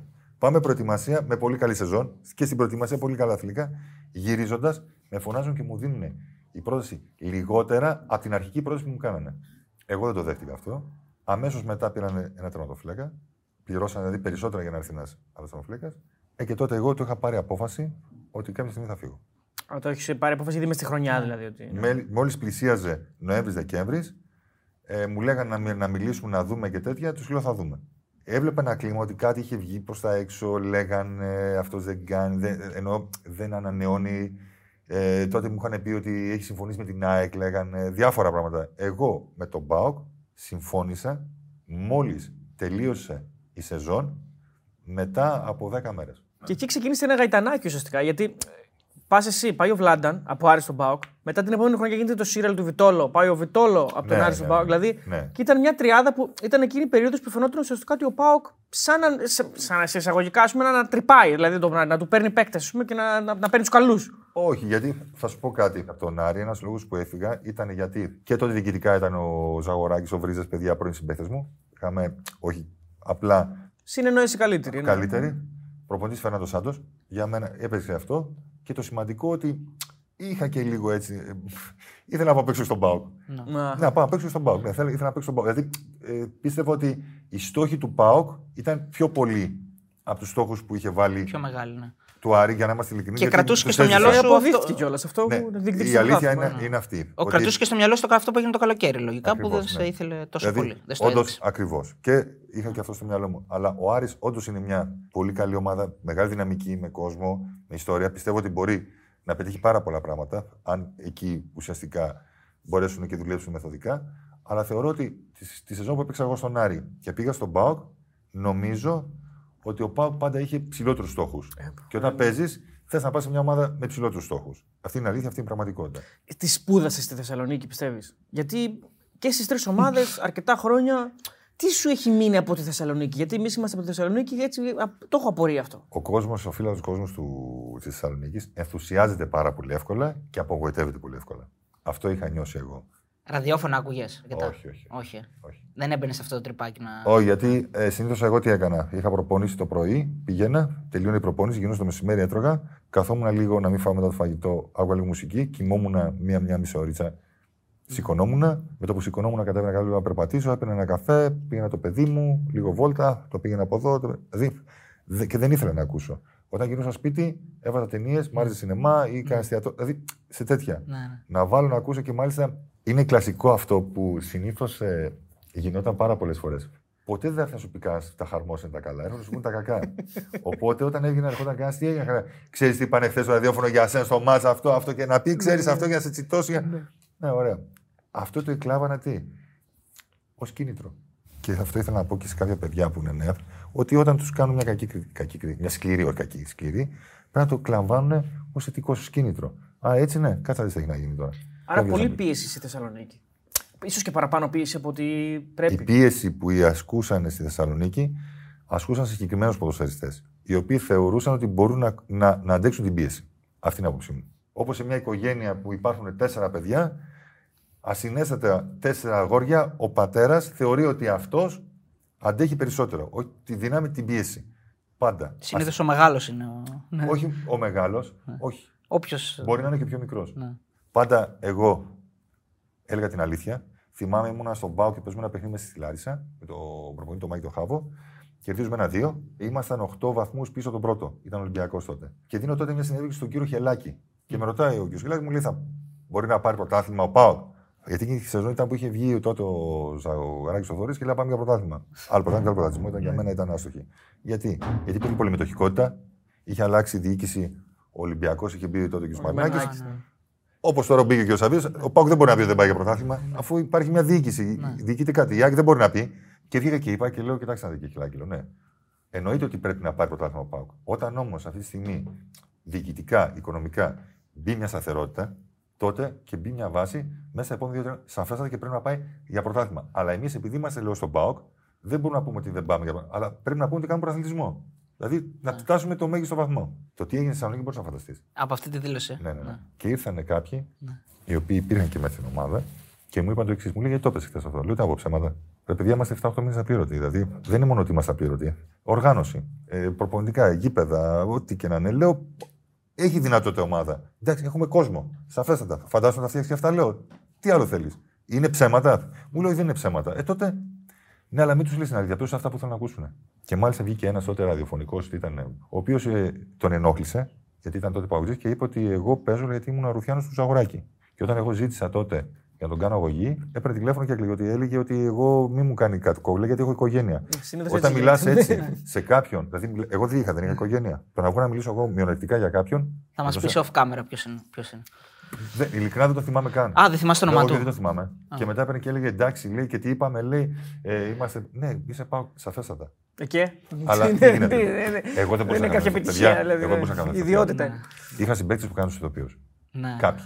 Ή υπήρχαν, ε; Ναι, υπήρχαν. υπήρχαν έτσι. Με δημόσιες σχέσεις ωραίες. Ηθοποιοί, κανονικά. Εγώ δεν μπορούσα να κάνω. δηλαδή δεν μπορώ να παίζω στον Άρη να φυλάω το, του Άρη, του Μπάχ να έχω να φυλάω το τριφύλι, να πάω μετά στον Μπάουκ το δικέφαλο, να πάω μετά και στην ΑΕΚ τον άλλο το δικέφαλο, αλλά αλλάζει το χρώμα.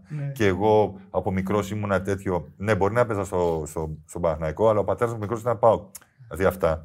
Δεν μπορεί να είναι τόσο χάζο ο κόσμος. δηλαδή, Επειδή αναφερθήκαμε πριν στο Γιανακόπουλο, κάποια- που έλεγες και για τον Ρεχάγκελ ότι τους έβαλε δίπλα στο Γιανακόπουλο. Θυμήθηκα τώρα, επειδή έψαχα στη, στη διαδικασία της αναζήτησης για τη συνέντευξη, είδα ένα βίντεο από τον Μπόλτον Άρης. Και θυμάμαι χαρακτηριστικά τον Γιανακόπουλο σε ένα σημείο να έχεις μπλοκάρει την μπάλα και να έρχεται από πάνω σου και να σου λέει κάτι. κάτι μου λέει, δεν το θυμάμαι. Κάτι Τι μου αστείο είπε. και καλά. Ναι, αστείο μου είπε, ναι. Ο Κάτι μου Γιανακόπουλος είπε. παίζει την Μπόλτον, βέβαια. εκεί, Ναι, δεν ναι, έκανε. ναι. Βγαίνω εκείνη την ώρα, πιάνω την μπάλα και όπως την πιάνω πέφτω κάτω για να την καλύψω και ε, έρχεται από πάνω στη και γύρω από και μου κάνει. Κάτι, δεν το θυμάμαι ακριβώς. Κάτι μου είπε όμως. Και γελάγαμε εκεί. και του λέω: Καλά, καλά, τα πούμε λέω μετά. βέβαια». Και στο ναι, τέλος το έβαλε. ναι, μου το έβαλε στο τέτοιο. Ναι. Και εκεί, άμα κερδίζαμε, ήταν στο τελευταίο λεπτό, περνάγαμε εμείς. Και Και μετά μετά- ήταν και το, το μάτι με την Bayern. Ναι, όταν ακούς, Εκείνο όταν είναι- ακούς μόναχο, τι, τι αναμνήσεις σου έρχονται στο μυαλό. Σου; Έρχεται, δηλαδή, Λουκάνι, Καμπύρε, ξέρω εγώ, εσένα σου έρχεται κάτι άλλο; Εντάξει, θα σου πω ότι εμείς πήγαμε. άκου να δεις. Ομαδάρα. ε, Με παίχτε, ο Λουκατόνη τότε, με. Ριμπερί, Τη Βαϊστάγκερ, Ριμπερί και, και, και, και. Εδώ εχθές η Manchester United έχασε 7-0 τη Liverpool. Πήγαμε εμείς, παίξαμε. Δεν είπα ότι υπάρχει δικαιολογία. Και μάλιστα ξεκινήσαμε πολύ καλά το μάτς. Απλά δεν πήγε το παιχνίδι, δεν πήγε και σε μένα, δεν πήγε. Εγώ, ο τερματοφύλακα όταν. Ό,τι και να είναι, αυτός είναι ο πρώτος που δεν πήγε. Καλά, και η άμυνα δεν είναι μόνο τερματοφύλακα, εντάξει. Ναι. Συνολικά με την κοινωνική Συνολικά, άμυνα. αλλά όταν δέχεσαι, Ναι. πέφτει το βάρος λίγο. Και έρχονταν και λέγανε όλοι ντροπή που χάσαμε εκεί, χάσαμε εδώ.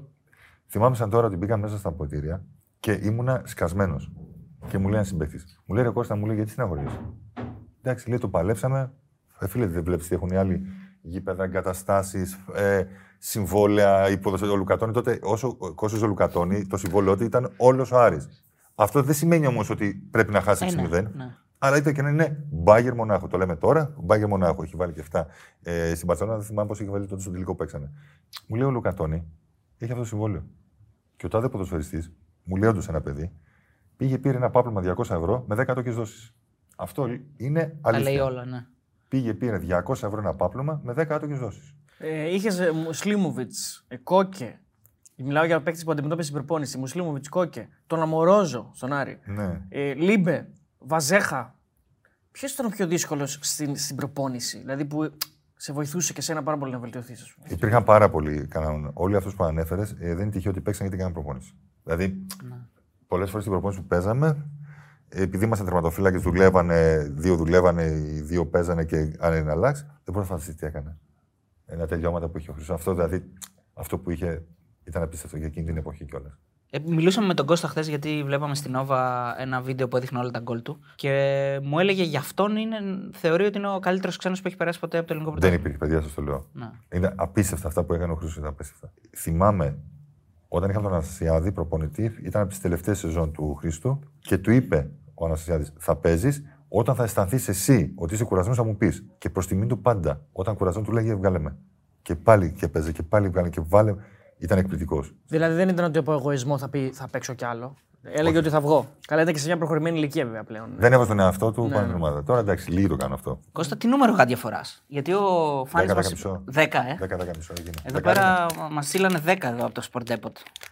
Θέλουμε να, να τα φορέσεις έτσι, να μας πεις αν μας αρέσουν, αν είναι τα γάντια σου, αν τα προτιμάς. Ποια, ποια είναι τα αγαπημένα σου γάντια, έχεις αγαπημένα γάντια; Τι εννοείς; Μάρκα. Ναι, φορούσα τα τελε... η Nike τότε. Θυμάμαι τα Α, τελευταία, Nike. τα τελευταία χρόνια. Nike είχα βάλει και αντίθεση κάποια στιγμή, ναι. Αλλά και η Nike την τελευταία φορά τα είχα Φορά να βάλει. μας πεις. Πού τα βρήκα; Πού τα βρήκα αυτά. Ωραία είναι. Ε, κοίταξε, εντάξει, η εταιρεία είναι, αλλά όχι για. Για επαγγελματία. Ε, εντάξει, Ναι, όχι. εντάξει. Για 5x5 καλά δεν είναι. Ε, για αυτό που έχουμε το τέρμα, ναι. Λοιπόν, να ευχαριστήσουμε, να ευχαριστήσουμε το Sport Depot, τη χορηγάρα μας. Βέβαια, ναι, έτσι, ευχαριστούμε. και να την ευχαριστήσουμε για ακόμη μια φορά γιατί μας κάνει αυτά, αυτά τα δύο δώρο και τα γάντια την μπάλα, και βέβαια. την μπάλα Μας που την θα τα υπογράψει υπογράψεις. και ο Και Κώστας. έχει κάνει για τους ε, αναγνώσεις Κώστα και για τους τηλεθεατές ε, του Μπεταράδες GR μια προσφορά μόνο για το Μάρτιο. Με κωδικό Μπεταράδες 20 έχουν 20% έκπτωση. Έτσι, Μπράβο. είναι, είναι νέα κολεξιόν, έχει όλα τα brands. ε, Φυσικά υπάρχουν ε, ρούχα και οτιδήποτε άλλο έχει να κάνει με τον αθλητισμό, συσκευές, μηχανήματα, Έτσι. για πεζοπορία, για οτιδήποτε θέλετε να κάνετε, ποδηλασία. Κάνεις άλλα, άλλα αθλήματα ποτέ. Δηλαδή θα, ε, θα έμπαινες στη δικασία να κάνεις κάποιο άλλο άθλημα. Έπαιζα μπάσκετ. Ήσουν Έπαιζα καλός. μπάσκετ. Ναι, ναι, έπαιζα μπάσκετ. ναι. Ε, εντάξει, λόγω, και λόγω ύψους. Έπαιζα τεσσάρι τότε. Ε, είσαι, είσαι κοντά δύο μέτρα, δεν είσαι; 98. 98. Έρχεσαι Θεσσαλονίκη καθόλου; Ναι, τώρα Ωραία. θέλω να πάω. 26 Οκτωβρίου 43 είναι το κατάστημα. Το μόνο φυσικό κατάστημα της Sport Depot ε, στην Ελλάδα. Ε, και ε, μπορείτε να βάλετε και από online ε, ε, παραγγελίες στον κωδικό μπεταράδες 20 στο sportdepot.gr Πάρτε και πεσούλα. Ναι, εκτοσούλα και μπορείτε να πηγαίνετε και όλα στο κατάστημα και να λέτε Είμαι από τον Μπεταράδες, είμαι αναγνώστης του Μπεταράδες. Τέλεια, τέλεια. Δώσε το, το 20%. καταπληκτικά. Α, τέλειο αυτό. Λοιπόν, έχω μια πληροφορία ότι σου αρέσει πάρα πολύ η Βανέσα Μέη. Βιολί. Ναι. Ποιος το έπεσε αυτό; Ε, τώρα. τώρα τι ψάχνεις τώρα. δεν θα Είδες σου πω, ψαγμένη ε, ερώτηση ε, αυτή. ε, Ε, Δεν αυτό- ήταν, αυτή αυτό ήταν είναι πολύ ψαγμένη τώρα. ναι. Ναι. Περίμενα να με ρωτήσεις οτιδήποτε εκτός από αυτό. Γιατί είπε του ποταριού πριν γι' αυτό. Ε, δεν τα θυμάμαι εγώ, μην νομίζεις. Αυτός είναι. Αυτό, αυτός, Έβαλε πείσμα τώρα να. αυτός είναι της διπλανής πόρτας. Φαντάζεσαι. Αυτός είναι της διπλανής πόρτας. Ναι, άκουγα τη μουσική, γι' αυτό ήμουν. Ναι, είχα πάει και σε μια συναυλία που είχε, είχε κάνει εδώ. Είναι αγαπημένη μου. Μετά το μάτς ή πριν το μάτς την έβαζα και την άκουγα. Πολύ, πολύ ιδιαίτερο γούστο, ενώ δεν θα το ακούσεις συχνά. ας πούμε. Ναι, ιδιαίτερο. Να σου αρέσει Είχα πάρει τότε όλα τα βιολίστρια. CD που Ναι. είχαν βγει. Μ' άρεσε πάρα πολύ. Ειδικά το βιολί μου άρεσε πάρα πολύ και ο τρόπος του ηλεκτρονικού βιολί που έπαιζε με χαλάρωνε πάρα πολύ. Μ' άρεσε πάρα πάρα πολύ. Μ' άρεσε πάρα πολύ. Και γενικότερα η μουσική μου αρέσει. Και μ' αρέσει και η κλασική μουσική. Μπορώ να ακούσω και ξένη μουσική και pop. Μπορώ να ακούσω και ελληνικά και λαϊκά. Τα πα- Ανάλογα με την περίσταση. Ναι. Και ταινίες; Έχεις αγαπημένες που κάθεσαι και τις βλέπεις ξανά και ξανά; Ναι, καμιά φορά κάθομαι και βλέπω και ταινίες. Ποια είναι έτσι η αγαπημένη σου; Μια... Ή ένας σκηνοθέτης, ας πούμε, που σου αρέσει. Δεν το υπάρχει- είδο των ταινιών, ρε παιδί μου, που κάνει. Ναι, εγώ θέλω να έχει και λίγο suspense και λίγο περιπέτεια μέσα. Μην είναι μόνο αυτό το Ναι. ας πούμε. Έχω, ε, ειλικρινά έχω χρόνια να δω καλή ταινία. Α, ναι. Βέβαια, είχα δει το λίγο τη Wall Street, το οποίος ήταν πραγματικά μέσα, ενώ γελάς, ενώ κάνεις. Δείχνει το τι ακριβώς κάνει ο, ο άνθρωπος. Δύο αγαπημένου τοπίου εγώ ξέρω τι έχεις. Πατσίνο και Ντενίρο. Ναι, δεν υπάρχουν αυτοί. Ναι. Ε, γι' αυτό θα περίμενα να πεις Απάτσι. νονό, γι' αυτό. Καλά τον ονό. Ναι. Ε, τι να σου πω, τον ονό τον έχω δει, ε, ειδικά το 3. Πρέπει να το έχω δει γύρω στις 350 φορές. Το 3 σε αρέσει καλύτερα. Νομίζω το 2 Ε, είναι το, το πιο ωραίο. Για μένα είναι το 2. Το 2 είναι πάρα ναι. πολύ καλό. Αλλά και το 3 όμως, γιατί μου αρέσει έτσι που λέει κάποια πράγματα και έχει που έχουν σχέση και με την οικογένεια και με όλα αυτά. ναι. Άρα μου αρέσει και παίζει καταπληκτικά. Ναι. Ο Ρόμπερτ Ντενίρο δεν υπάρχει φανταστικός. Μια και έχεις την μπάλα, να σου πω ότι η σχέση μου με την μπάλα ξέρεις ποια ήταν. Ότι όταν ήμουν εγώ μικρός, εγώ ήμουν στη Λάρισα, εκεί γεννήθηκα, μεγάλωσα, οι γονείς μου δουλεύανε και πολλές φορές και τα καλοκαίρια. Σπάνια πηγαίνω και εγώ διακοπές. Οπότε είχα ένα πάρκο κάτω και κατάμε το μεσημέρι. Μιλάμε για πάρα πολύ ζέστη. Είχε και λίγο το ποτιστήρι που πέτυζε και ήμουν μια μπάλα, Τα μπεκ. τα μπεκ, και μετά καμιά φορά πήγαινε και έπαιζα μπάσκετ. Δηλαδή η σχέση μου με αυτή δεν ήταν μόνο να παίξω, ήταν και φιλική σχέση. Σου θυμάμαι καμιά φορά όταν έσχαγε τρυπούσε μπάλα, έκλεγα. Ε, Δεν υπάρχει παιδί που να παίζει μικρός και να θέλει να γίνει τέρμα, τερματοφύλακας. Ε; Όχι, εγώ, Κανένας. κατευθείαν. Εσύ κατευθείαν. Κατευθείαν. Κατε... Είχα τρέλα. Ε, ο πατέρας μου πήγαινε στο γήπεδο, τότε που έπαιζε η Γκλάτσα και όχι μόνο και βγήκε εθνική γάμα, κάτι παιχνίδια που βλέπαμε. Και παίζονταν το παιχνίδι. Παίζονταν την μπάλα εκεί, εγώ κοιτούσα εκεί, τον τερματοφύλακα. Άλλο χρώμα, τα γάντια, πώ έπεφτε και ήθελα να γίνει τερματοφύλακα. Ε, και φορούσα εγώ φόρμες τότε κάτι γάντια μάλι να ξέρεις που μου βάζει από κάτω η μητέρα μου, ξέρεις. Έβαζε, ξέρω εγώ, ένα τέτοιο για να πιάνει. Μου βάζει εδώ πέρα για να μην σφουγγάρια. Και πέσαμε μπάλα, φαντάζομαι, στο δρόμο, βάζαμε πέτρες και εκεί κάναμε και έπαιζε. Λέει τερματοφύλακας εγώ. Κοιτάγανε αυτοί. Καλά, αυτό τερματοφύλακα. Βάζαν, ξέρεις, να μην μπούμε ποιον τερματοφύλακα. Τον πιέσει Αυτό ο που είχε την άλλος. μπάλα. Ναι, γιατί άμα δεν μπορούμε να το βάλουμε. Αλλιώς θα μας την πάρει και θα φύγει. Δεν μπορεί να παίξει. Ωραία. Ε, ρωτάμε όλα τα παιδιά που έχουν παίξει τέρμα για αυτή την, ε, τη φάση με τον Μπουχαλάκη και τον Κουέστα. Και θέλω, θέλω να. ε, Αρχικά, πώς τα ένιωθες και πώς πιστεύεις ότι ε, νιώθει ένας τερματοφύλακας όταν του συμβαίνει αυτό, και αν σου έχει συμβεί κάτι αντίστοιχο στην καριέρα σου. Δηλαδή έτσι. Που άφησε την μπάλα και τον πήρε. Ναι. Εγώ νομίζω δεν είναι λάθος εκεί. Είναι... Όχι μόνο του Κουέστα, γιατί μας έχουν πει ότι είναι και της άμυνας, ότι μπορεί να τον ενημερώσει. Ναι, κάποιος, δηλαδή, ναι, εκεί θα μπορούσε να το πει κάποιο. Συμβαίνουν τα πάντα. Πήγε να συμβεί και στο Μουντιάλ πρόσφατα. Μπορεί όπως μερικές φορές και στον Όλυμπο που κρατάει την μπάλα, έτσι, πάει να κάνει ελεύθερο την παίρνουν. Συμβαίνει αυτό. ποτέ. Θυμάσαι κάποια συγκεκριμένη έτσι, ένα λάθος το οποίο δεν, θα, δεν το συγχώρησε, δηλαδή πήγες σπίτι και είπες πώς το έκανα εγώ αυτό. Ε, θυμάμαι ένα παιχνίδι που είχαμε παίξει, ήμασταν μ, Παναγικό Πάοκ, μια σέντρα μου βάζει ένα γκολ Λουκάσο Βίντρα και κάνω αστοχή έξοδο. Ήταν το δυνατό σου σημείο εκεί Ναι. έξω, ναι. Ε, την είχα δουλέψει πάρα πολύ. Πάρα, έπαιρνα συγκεκριμένα βήματα, υπολόγιζα πάντα. Έπαιρνα πάντα ένα-δύο βήματα περισσότερα από ό,τι θα έπαιρνε κάποιος. Γιατί εκμεταλλευόμενος λίγο το ύψος, άρα το ένα βήμα-δύο που θα έκανα πίσω θα κάλυπτα αμέσως. Αλλά πολλές φορές εγώ υπερεκτιμούσα κάποιες. Και πολλές φορές έβγαινα, μου βγαίνανε, αν και θεωρούσα ότι το να βγεις σε μια σέντρα σταματάς μια φάση. Άρα είναι πιο σημαντικό από το να κάτσεις και να φας να την βγάλεις στα δύο μέτρα. Είχε προπονητή ματοφυλάκο τότε τον Τζουστίνο ο, ο Σάντος και μου είπε ότι ε, στην συγκεκριμένη φάση που σου είδα που βγήκες, από το άλλο παιχνίδι πάλι το ίδιο θα κάνεις. Ήταν σωστό δηλαδή. Ναι, θα ξαναβγείς. Μην σου πάρει από κάτω. Θα βγεις, αυτό που κάνεις σωστά θα το συνεχίσεις. Και τώρα προκύπτει και δεύτερη ερώτηση από την επικαιρότητα. Κάτι πάμε. Που πρέπει να κάνει. Από την διπλανή πόρτα, ναι. Ναι, όχι, όχι. που πρέπει να γίνει για τους τερματοφύλακε εννοώ. Αυτό που έγινε με τα δοκάρια στο περιστέρι, θα το καταλάβαινες σαν τερματοφύλακα. Δηλαδή το καταλαβαίνει ο τερματοφύλακα ότι είναι πιο χαμηλά στο 5 πόντους. Το ψηλό το καταλάβαινα. Το χαμηλό όχι. Συνήθως όταν παίζαμε πήγαινα πάντα έτσι από... και το έπιανα. Ναι. Τώρα το πιάνα έτσι, το πιάνα λίγο έτσι, το πιάνα. Όταν όμως υπήρχε ένα δοκάρι το οποίο έκανα έτσι και δεν το έπιανα, δηλαδή το δοκάρι το έπιανα. Ναι, ναι. Όταν όμως ένα δοκάρι δεν μπορούσα να κυπήνει τα δάχτυλα, τότε καταλάβαινα ότι είναι ψηλότερο. Το Ε, πρώτο- σου έχει συμβεί αυτό; Ναι, ναι, ναι, πιο ψηλό, ναι.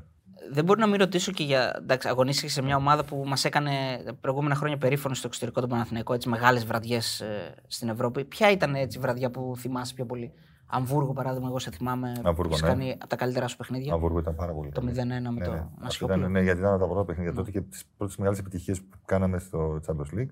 Να, Στον Άρη ήταν κάθε ομάδα. Σαραγώσα. Σωστό. Πολύ Σαραγώσα, ναι. Θεέ μου. Κάτι φορά είχε γίνει το μάτι. Απίστευτο. Απίστευτο. Με χαβίτο είναι τον κόλλα. ναι, ναι. Ε, Απίστε, απίστευτη κάτι φορά. Τρομερή ομάδα τότε με εκπληκτικούς ποδοσφαιριστές τότε. Πάω, πιστεύω, τότε να μου φέρνε μπαχτσέ. Και στην τότε να με έχει και με πατητήρι. Παίζει με 10 πάω. Παίζει με 10 πάω, παίζει τότε ο Μόντρι, παίζει ο Μπέιλ. Ο Μπέιλ, ναι. Ο Μπέιλ, παίζει ο Ντεφόε, παίζει ο Χαρικέιν. Ήταν όλοι ένας προς ένας. Ένας προς ένας. Εκεί είχε ναι. Και με Ηρακλή Και έπαιξε. εκεί κάτι φορά, εκεί πήγαν να πεθάνουμε. Μα είπε ο Κώστας να ρωτήσουμε κάτι για τα Λακορούνια. Κάτι για. ε, κάτι- Λακορούνια είναι με κάτι, το- Ναι, όχι, ότι κάτι έχει γίνει σε ένα μάτσο με τη Λακορούνια. Τραυματίστηκε. Που έχει Όχι. πολύ πατητήρι και πάλι έχεις φάει πολύ πίεση. Και... Νομίζω τότε ήταν στο Περοβόκολος και είναι στο πρώτο 20 λεπτό και μου κάνει. Πόσο παίζουμε, μου λέει. Α, αυτό ναι. Άπως, ναι. Του λέω 20 λεπτά, μου λέει μόνο. Και με Ηρακλή δεν έπαιξε Ευρώπη. ναι, με αυτήν την όρθωση. Παίξαμε Ναι. και καταφέραμε να περάσουμε. Δεν γίνει η χρονιά, ήταν. Ναι. Θέλω να ρωτήσω τι, τι θέλεις να θυμάται ο κόσμος από σένα. Δηλαδή από τον Κώστα Χαλκιά, τι, τι θέλεις να θυμόμαστε από την καριέρα του στο ποδόσφαιρο; Από, από το, το αποτύπωμά του, ποιο πρέπει να είναι; Αυτό που θέλω εγώ, ως παρουσία σαν άνθρωπος. Γιατί νομίζω ότι αυτό είναι το πιο σημαντικό. Οι αξίε ενός ανθρώπου και το ήθος. Ω αθλητής και μετά ως ποδοσφαιριστής. Δηλαδή, εγώ χαίρομαι όταν με βλέπουν κάποιοι έξω και, και μου μιλάνε ως έναν πραγματικά άνθρωπο που χαίρονται να σε βλέπουν και χαίρονται να, που σε βλέπανε. Κυρίως πρώτα για το ήθος. Για μένα αυτό είναι μεγαλύτερη επιτυχία. Και πάρα πολλές φορές όταν βλέπω πετυχημένους ποδοσφαιριστές οι οποίοι όχι μόνο αγωνίζονται, παίζουν, αλλά περνάνε και ωραία πράγματα προς τον κόσμο και μηνύματα και όχι μόνο, για μένα είναι, θεωρώ και πιστεύω, η μεγαλύτερη επιτυχία. Αυτή θεωρώ ότι είναι και η κληρονομιά που μπορεί να κάποια στιγμή να έχουν τα παιδιά μου. Δηλαδή το όνομα του μπαμπά, ότι ουσιαστικά είναι ως άνθρωπο και ως αθλητής και μετά ως ποδοσφαιριστής. Τώρα μου δίνεις μια πάσα να πω για τις πρόσφατες δηλώσεις του Εμβιλά, που είναι, και- πέρασε και αυτός σε ένα μήνυμα. Δηλαδή ότι είχε περάσει κατάθλιψη, ότι προσπάθησε να το πολεμήσει. Άκου είναι να καλό να μιλάνε οι αθλητές για θα σου τα πω κάτι. προσωπικά του. Όποιος ποδοσφαιριστής σταματάει το ποδόσφαιρο, για να μιλήσω για ποδοσφαιριστές, αν όχι το 100, το 90%, αν και εγώ πιστεύω το 100%, δεν υπάρχει περίπτωση να μην έχει περάσει κατάθλιψη. Είναι κάτι το οποίο το κάναμε από 10 χρόνια παιδιά. Το κάναμε, εγώ το έκανα μέχρι τα 38-40 μου. Είναι ένα μικρός θάνατος, ας πούμε. ναι. Ακριβώς. Μετά νομίζω ότι ξαναγεννιέσαι. Όπως το ίδιο μπορεί να είναι ένας μουσικός. Το ίδιο μπορεί να είναι και ένας δημοσιογράφος. Δηλαδή ξαφνικά το δημοσιογράφο να του πεις σταματάς και πει να κάνεις κάτι άλλο. Δεν γίνεται. Ναι. Ωραία, να μα πάμε, να υπογράψει, μας να μας υπογράψεις, υπογράψεις ναι. την μπάλα και τα τέτοια, τα γάτια και να πάμε σε ερωτήσεις του κοινού. Ε, παιδιά, την μπάλα και τα γάτια θα τα κάνουμε ε, κλήρωση, giveaway στο Instagram. Οπότε όσοι μας βλέπετε, να κάνετε και ένα follow στο Instagram Μπεταράδες για να διεκδικήσετε τα δωράκια. Ποιο ήταν το γκολ που έφαγε και δεν μπόρεσε να το δεχτεί ποτέ. Που έφαγε που δέχτηκε. Που δέχτηκε, ναι. Νομίζω ότι όλο, ό, όποιο τέρμα δεχόμουν με ενοχλούσε αφάνταστα. Ειδικά σε ντέρμπι. Νομίζω ήταν ένα παιχνίδι που είχαμε παίξει με τον Ολυμπιακό στο κύπελο και είχαμε μείνει με 9 παίχτες. Νομίζω παίζαμε μέσα τότε και πήγαμε στην παράταση και τότε νομίζω το φάγαμε στο 115 και δεν μπορέσαμε για 5 λεπτά να φτάσουμε στα πέναντι. Αυτό ήταν. Ο φίλος, ας πούμε, προτείνει το γκολ του Γεωργάτου από τα πλάγια. Ναι, αυτό όμως επειδή θεωρώ ότι ο Γρηγόρης είχε μια ποδοσφαιρική ευφυα, ας πούμε, ξέρω, ήταν, ήταν, ήταν πολύ καλή έμπνευση. Φίλος ο Άλεξ λέει κάποιο γεγονός που κάποιος να τον πλησίασε λέει, για να αλλοιώσει αποτέλεσμα, γενικά να χειραγωγηθεί παιχνίδι. ας πούμε. Ειλικρινά με το χέρι στην καρδιά ποτέ. Ποτέ. Δηλαδή, όχι μόνο να πλησιάσει εμένα, αλλά για να είμαι ειλικρινής, ποτέ δεν έπεσε στην αντίληψή μου κάτι. Δηλαδή, σε όσες ομάδες αγωνίστηκα, ακόμα και συμπαίκτες, δεν ξέρω, να ήμουν τόσο ανόητος. Ένας φίλος λέει τι έγινε με τον Μπάγεβιτς πριν τον τελικό και γιατί δεν έπαιξε; Αναφέρεται μάλλον στο. Ναι, θυμάμαι από ένα, από ένα σημείο και μετά είχε επιλέξει τότε ο Μπαγίβιτ ότι θα παίζαμε δύο-δύο μάτς. Και φτάσαμε στο σημείο του τελικού. Εκεί ήταν να μην παίξω εγώ, ήταν να παίξει. Όχι, λέμε, εν τω μεταξύ, πριν είχαμε παίξει με τελικό με την Ξάνθη και είχα κάνει καλό μάτς. Και αφινταλωτεύω να σου λέει τώρα να αλλάξω αυτό που είπα ή να βάλω αυτό που είπα. Και έγινε αυτό που έγινε. Ε, Ο φίλος ο Λευτέρης λέει η γνώμη του για τις αρνητικές κριτικές στην Portsmouth και τι έφταξε λέει εκεί για, για την απόδοση του εκεί. Και βασικά είναι και ένα από το θέμα με το Ρέντνα που έχει πει ο Ρέντνα κάποια πράγματα πολύ προσβλητικά. Ε, ε, καλά, και όταν παίξαμε την τότε, μου έρθει και μαγκάζει μη φίλη ο ερώτημα. Δεν είναι. Ε, το θέμα είναι ότι όταν πας σε μια ομάδα, σε μια χώρα οπουδήποτε, είναι πάρα πολύ δύσκολο. Ειδικά όταν τα πράγματα δεν πάνε καλά. Οι κριτικές θα είναι πάντα αρνητικές. Εγώ όλα αυτά, ειλικρινά σας το λέω και τότε και τώρα, τα ακούω απλά σαν θόρυβο. Δεν με ενοχλήσαν καθόλου. Ο φίλος ο Γιάννης λέει πόσα πραγματικά, σε εισαγωγικά, μπορούν να πούνε λέμε το Λιμπερόπουλο σε τρία λεπτά διαλόγου. Γιατί υπάρχει ένα βίντεο, άμα το έχεις δει, δύο-δυόμιση λεπτά περίπου, που φεύγει από την εθνική ομάδα το 2012. Ε, νομίζω πρέπει να είπαμε γύρω στα 180 πραγματικά. Το τρολάρετε. Ήμασταν, όχι. Α, Ήμασταν, ήμασταν ε, τότε πάρα πολύ ξέρεις, προβληματισμένοι, στεναχωρημένοι, σταματήσαμε τότε. Ε, και το ξεκίνησα εγώ, το ξεκίνησε μετά ο Νίκος και δεν ξέραμε τι να πούμε και λέγαμε. Όχι, δεν ξέραμε, ξέραμε. Απλά υπήρχε τόσο, ξέρεις, συναισθηματισμός που δεν μπορούσαμε να, να, να αφήσουμε και αρχίσουμε και λέμε ναι, πραγματικά, πραγματικά. πραγματικά. δηλαδή, δηλαδή, αν το βάλει αυτό, κάνει ding, ding, ding. Ναι, να ναι, βάζει ναι. αυτά, ναι. ε, ο φίλος ο Σεβάπολο λέει: Έχεις δει ποτέ να δίνεται παράβαση όπως τότε στη Βαλένθια ή είναι ο μόνος που τιμωρήθηκε στην ιστορία του Ε, ποδοσφαίρου; νομίζω το τράβηξε, το παρατράβηξε εκείνο. Ε, Δεν ξέρω, μέτρησε λέει 6 δευτερόλεπτα 7 και τότε το παρατράβηξε. Ε, η Ιφηγένεια, μια φίλη εδώ, ρωτάει: Ποιο τέτα τέτ δεν θα ξεχάσει ποτέ; Εντάξει, ήταν αρκετά τα τέτα. Αυτό που θα ξεχάσω είναι με τη Λακορούνια το τέτα τέτ που βγάζω, που σε αυτή τη φάση βγάζω τον νόμο.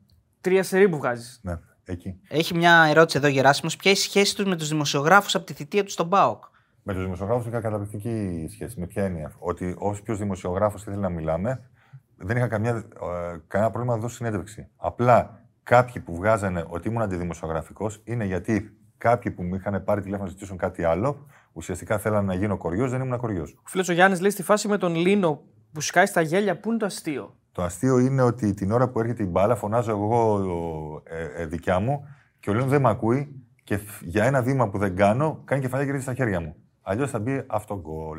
Και εκείνη την ώρα τον κοιτάω και γελάω. Του λέω τι έκανες; Μου λέει Καλύτερη εμπειρία παιχνιδιού σε ομάδα εξωτερικού, λέει ο Τέο. τα ευρωπαϊκά μάτς. Και αυτά τα μάτς που αναφέρα και πριν. Ναι. Ο φίλος ο Γκλοκ λέει σήμερα αν έπαιζε και μετά από απόκρουση θα έπεφτε κάτω για καθυστερήσεις. Αναλόγως αν εκτιμούσα εγώ ότι πρέπει να παγώσω το παιχνίδι γιατί η αντίπαλη ομάδα έχει ανεβάσει ρυθμούς. Άρα μπορεί και να. Άρα το έκανες και κάποιες στιγμές. Είναι και μέσα στο παιχνίδι και αυτό δεν είναι; Μα αυτό λέμε ότι εκεί πρέπει να έχεις εσύ τη δυνατικότητα να καταλάβεις ότι πρέπει να ρίξεις ρυθμό ή να ανεβάσεις ρυθμό. Ή να παίξεις γρήγορα ή να μην παίξεις γρήγορα. Να κάνω μια δική μου ερώτηση τώρα που μου έρχεται. Ο Ε, Ρέντναπ. της διπλανής πόρτας. ναι. Ναι, της διπλανής. Όχι, δεν είναι, είναι της κανονικής πόρτας. Κανονικής πόρτας. Ο Ρέντναπ γιατί είπε αυτό για τα κεμπάπ. Έτρωγες πολύ κεμπάπ σε ύδρα, Όχι, τρώ. όχι, όχι. Γιατί θεωρούν ότι εμείς οι Έλληνες ουσιαστικά είχαμε μια σχέση με τους Τούρκους όσον αφορά για το τρόπο που Γύρω θα- και αυτά. οκ. Και- Μπράβο, μπράβο. Είχες πρόταση να παίξεις στον Ολυμπιακό ποτέ, ρωτάει ο Λευτέρης; Ναι, Αλήθεια; ναι. Το έχεις ξαναπεί ή πρώτη φορά το λέω. Όχι, πρώτη φορά το λέω. Ω, έχουμε είδηση. Πότε; Το 2010. Και 2010. αρνήθηκες εσύ; Με- μ- Μαρινάκι. Όχι, ήταν ιδιαίτερη η περίπτωση. Όχι πριν αναλάβει ο Μαρινάκης. Α, στο Το μετέχουμε. 10 νομίζω. Ναι, Ναι, μου οκ. είχαν είναι, πει κάτι. Είναι η πρώτη φορά που το λέω. Και γιατί δεν πήγες; Θα μπορούσα να φύγω ελεύθερος. Γιατί ε, είχα, μου χρωστάγαν πολλά χρήματα το ΠΑΟΚ και να κάνω φύγει να φύγω, αλλά δεν το έκανα. Ο Τάσος ρωτάει, πέρασε τη γραμμή του Στολτίδη; Όχι. Ποτέ. Τελευταίο δικό μου. Έχεις αποκρούσει 11 πέναλτι. Πόσα είναι δεξιά και πόσα είναι αριστερά; Ξέρω, ε, 5-6. Τα περισσότερα νομίζω είναι αριστερά. Τα περισσότερα Είναι. αριστερά. Και όχι μόνο είναι τα περισσότερα, είναι πολλά περισσότερα. Αριστερά, ναι. Τώρα που τα θυμάμαι λίγο τα φέρνω, κάποια νομίζω ότι είναι αριστερά τα πιο πολλά. Τα 8 από τα 11 είναι αριστερά. Αριστερά, ναι. Ο Μάριος λέει ότι πέρασε όλη την πρώτη με τρίτη δημοτικού παίζοντας τερματοφύλακας και φώναζε ότι είμαι ο Χαλκιάς. Ε, μετά έγινα σεντερφόρ, λέει, αλλά παρόλα αυτά λέει σε είδωλο γι' αυτόν. Να είναι καλά, ευχαριστώ πολύ. Παιδιά, ευχαριστώ πάρα πολύ. Γιατί δεν τη θεωρώ ότι κάναμε συνέντευξη, κάναμε συζήτηση. Δυστυχώς μια τέτοια συζήτηση θα την είχα, θα ήθελα να έκανα πιο συχνά όταν έπαιζα ποδόσφαιρο. Και να μην ήταν οι συνεντεύξεις τυποποιημένες του τύπου αν θα κερδίσουμε, αν θα χάσουμε και τι πιστεύεις και τι δεν πιστεύεις. Αυτή είναι αλήθεια η πραγματικότητα. Ελπίζω να αλλάξουν. Και τουλάχιστον γι' αυτό είπα για τα νέα παιδιά τους ποδοσφαιριστές να ακούμε περισσότερο να μιλάνε και να μαθαίνουμε πράγματα από αυτούς. Ευχαριστούμε εμείς και θέλουμε πριν φύγεις να μας πεις ποιο θα ήθελες να δεις καλεσμένο στην εκπομπή μας. Ένα. Αυτό να με τον καλέσει, σας πω συγχαρητήρια. Ποιο Τον Νίκο τον Λιμπερόπουλο. Τον Νίκο Δελιβερόπουλο, ε; Εψίστονα. Όχι, εσείς. θα τον ψήσει ο Κατσούρ. Ευχαριστώ πολύ. Ευχαριστούμε.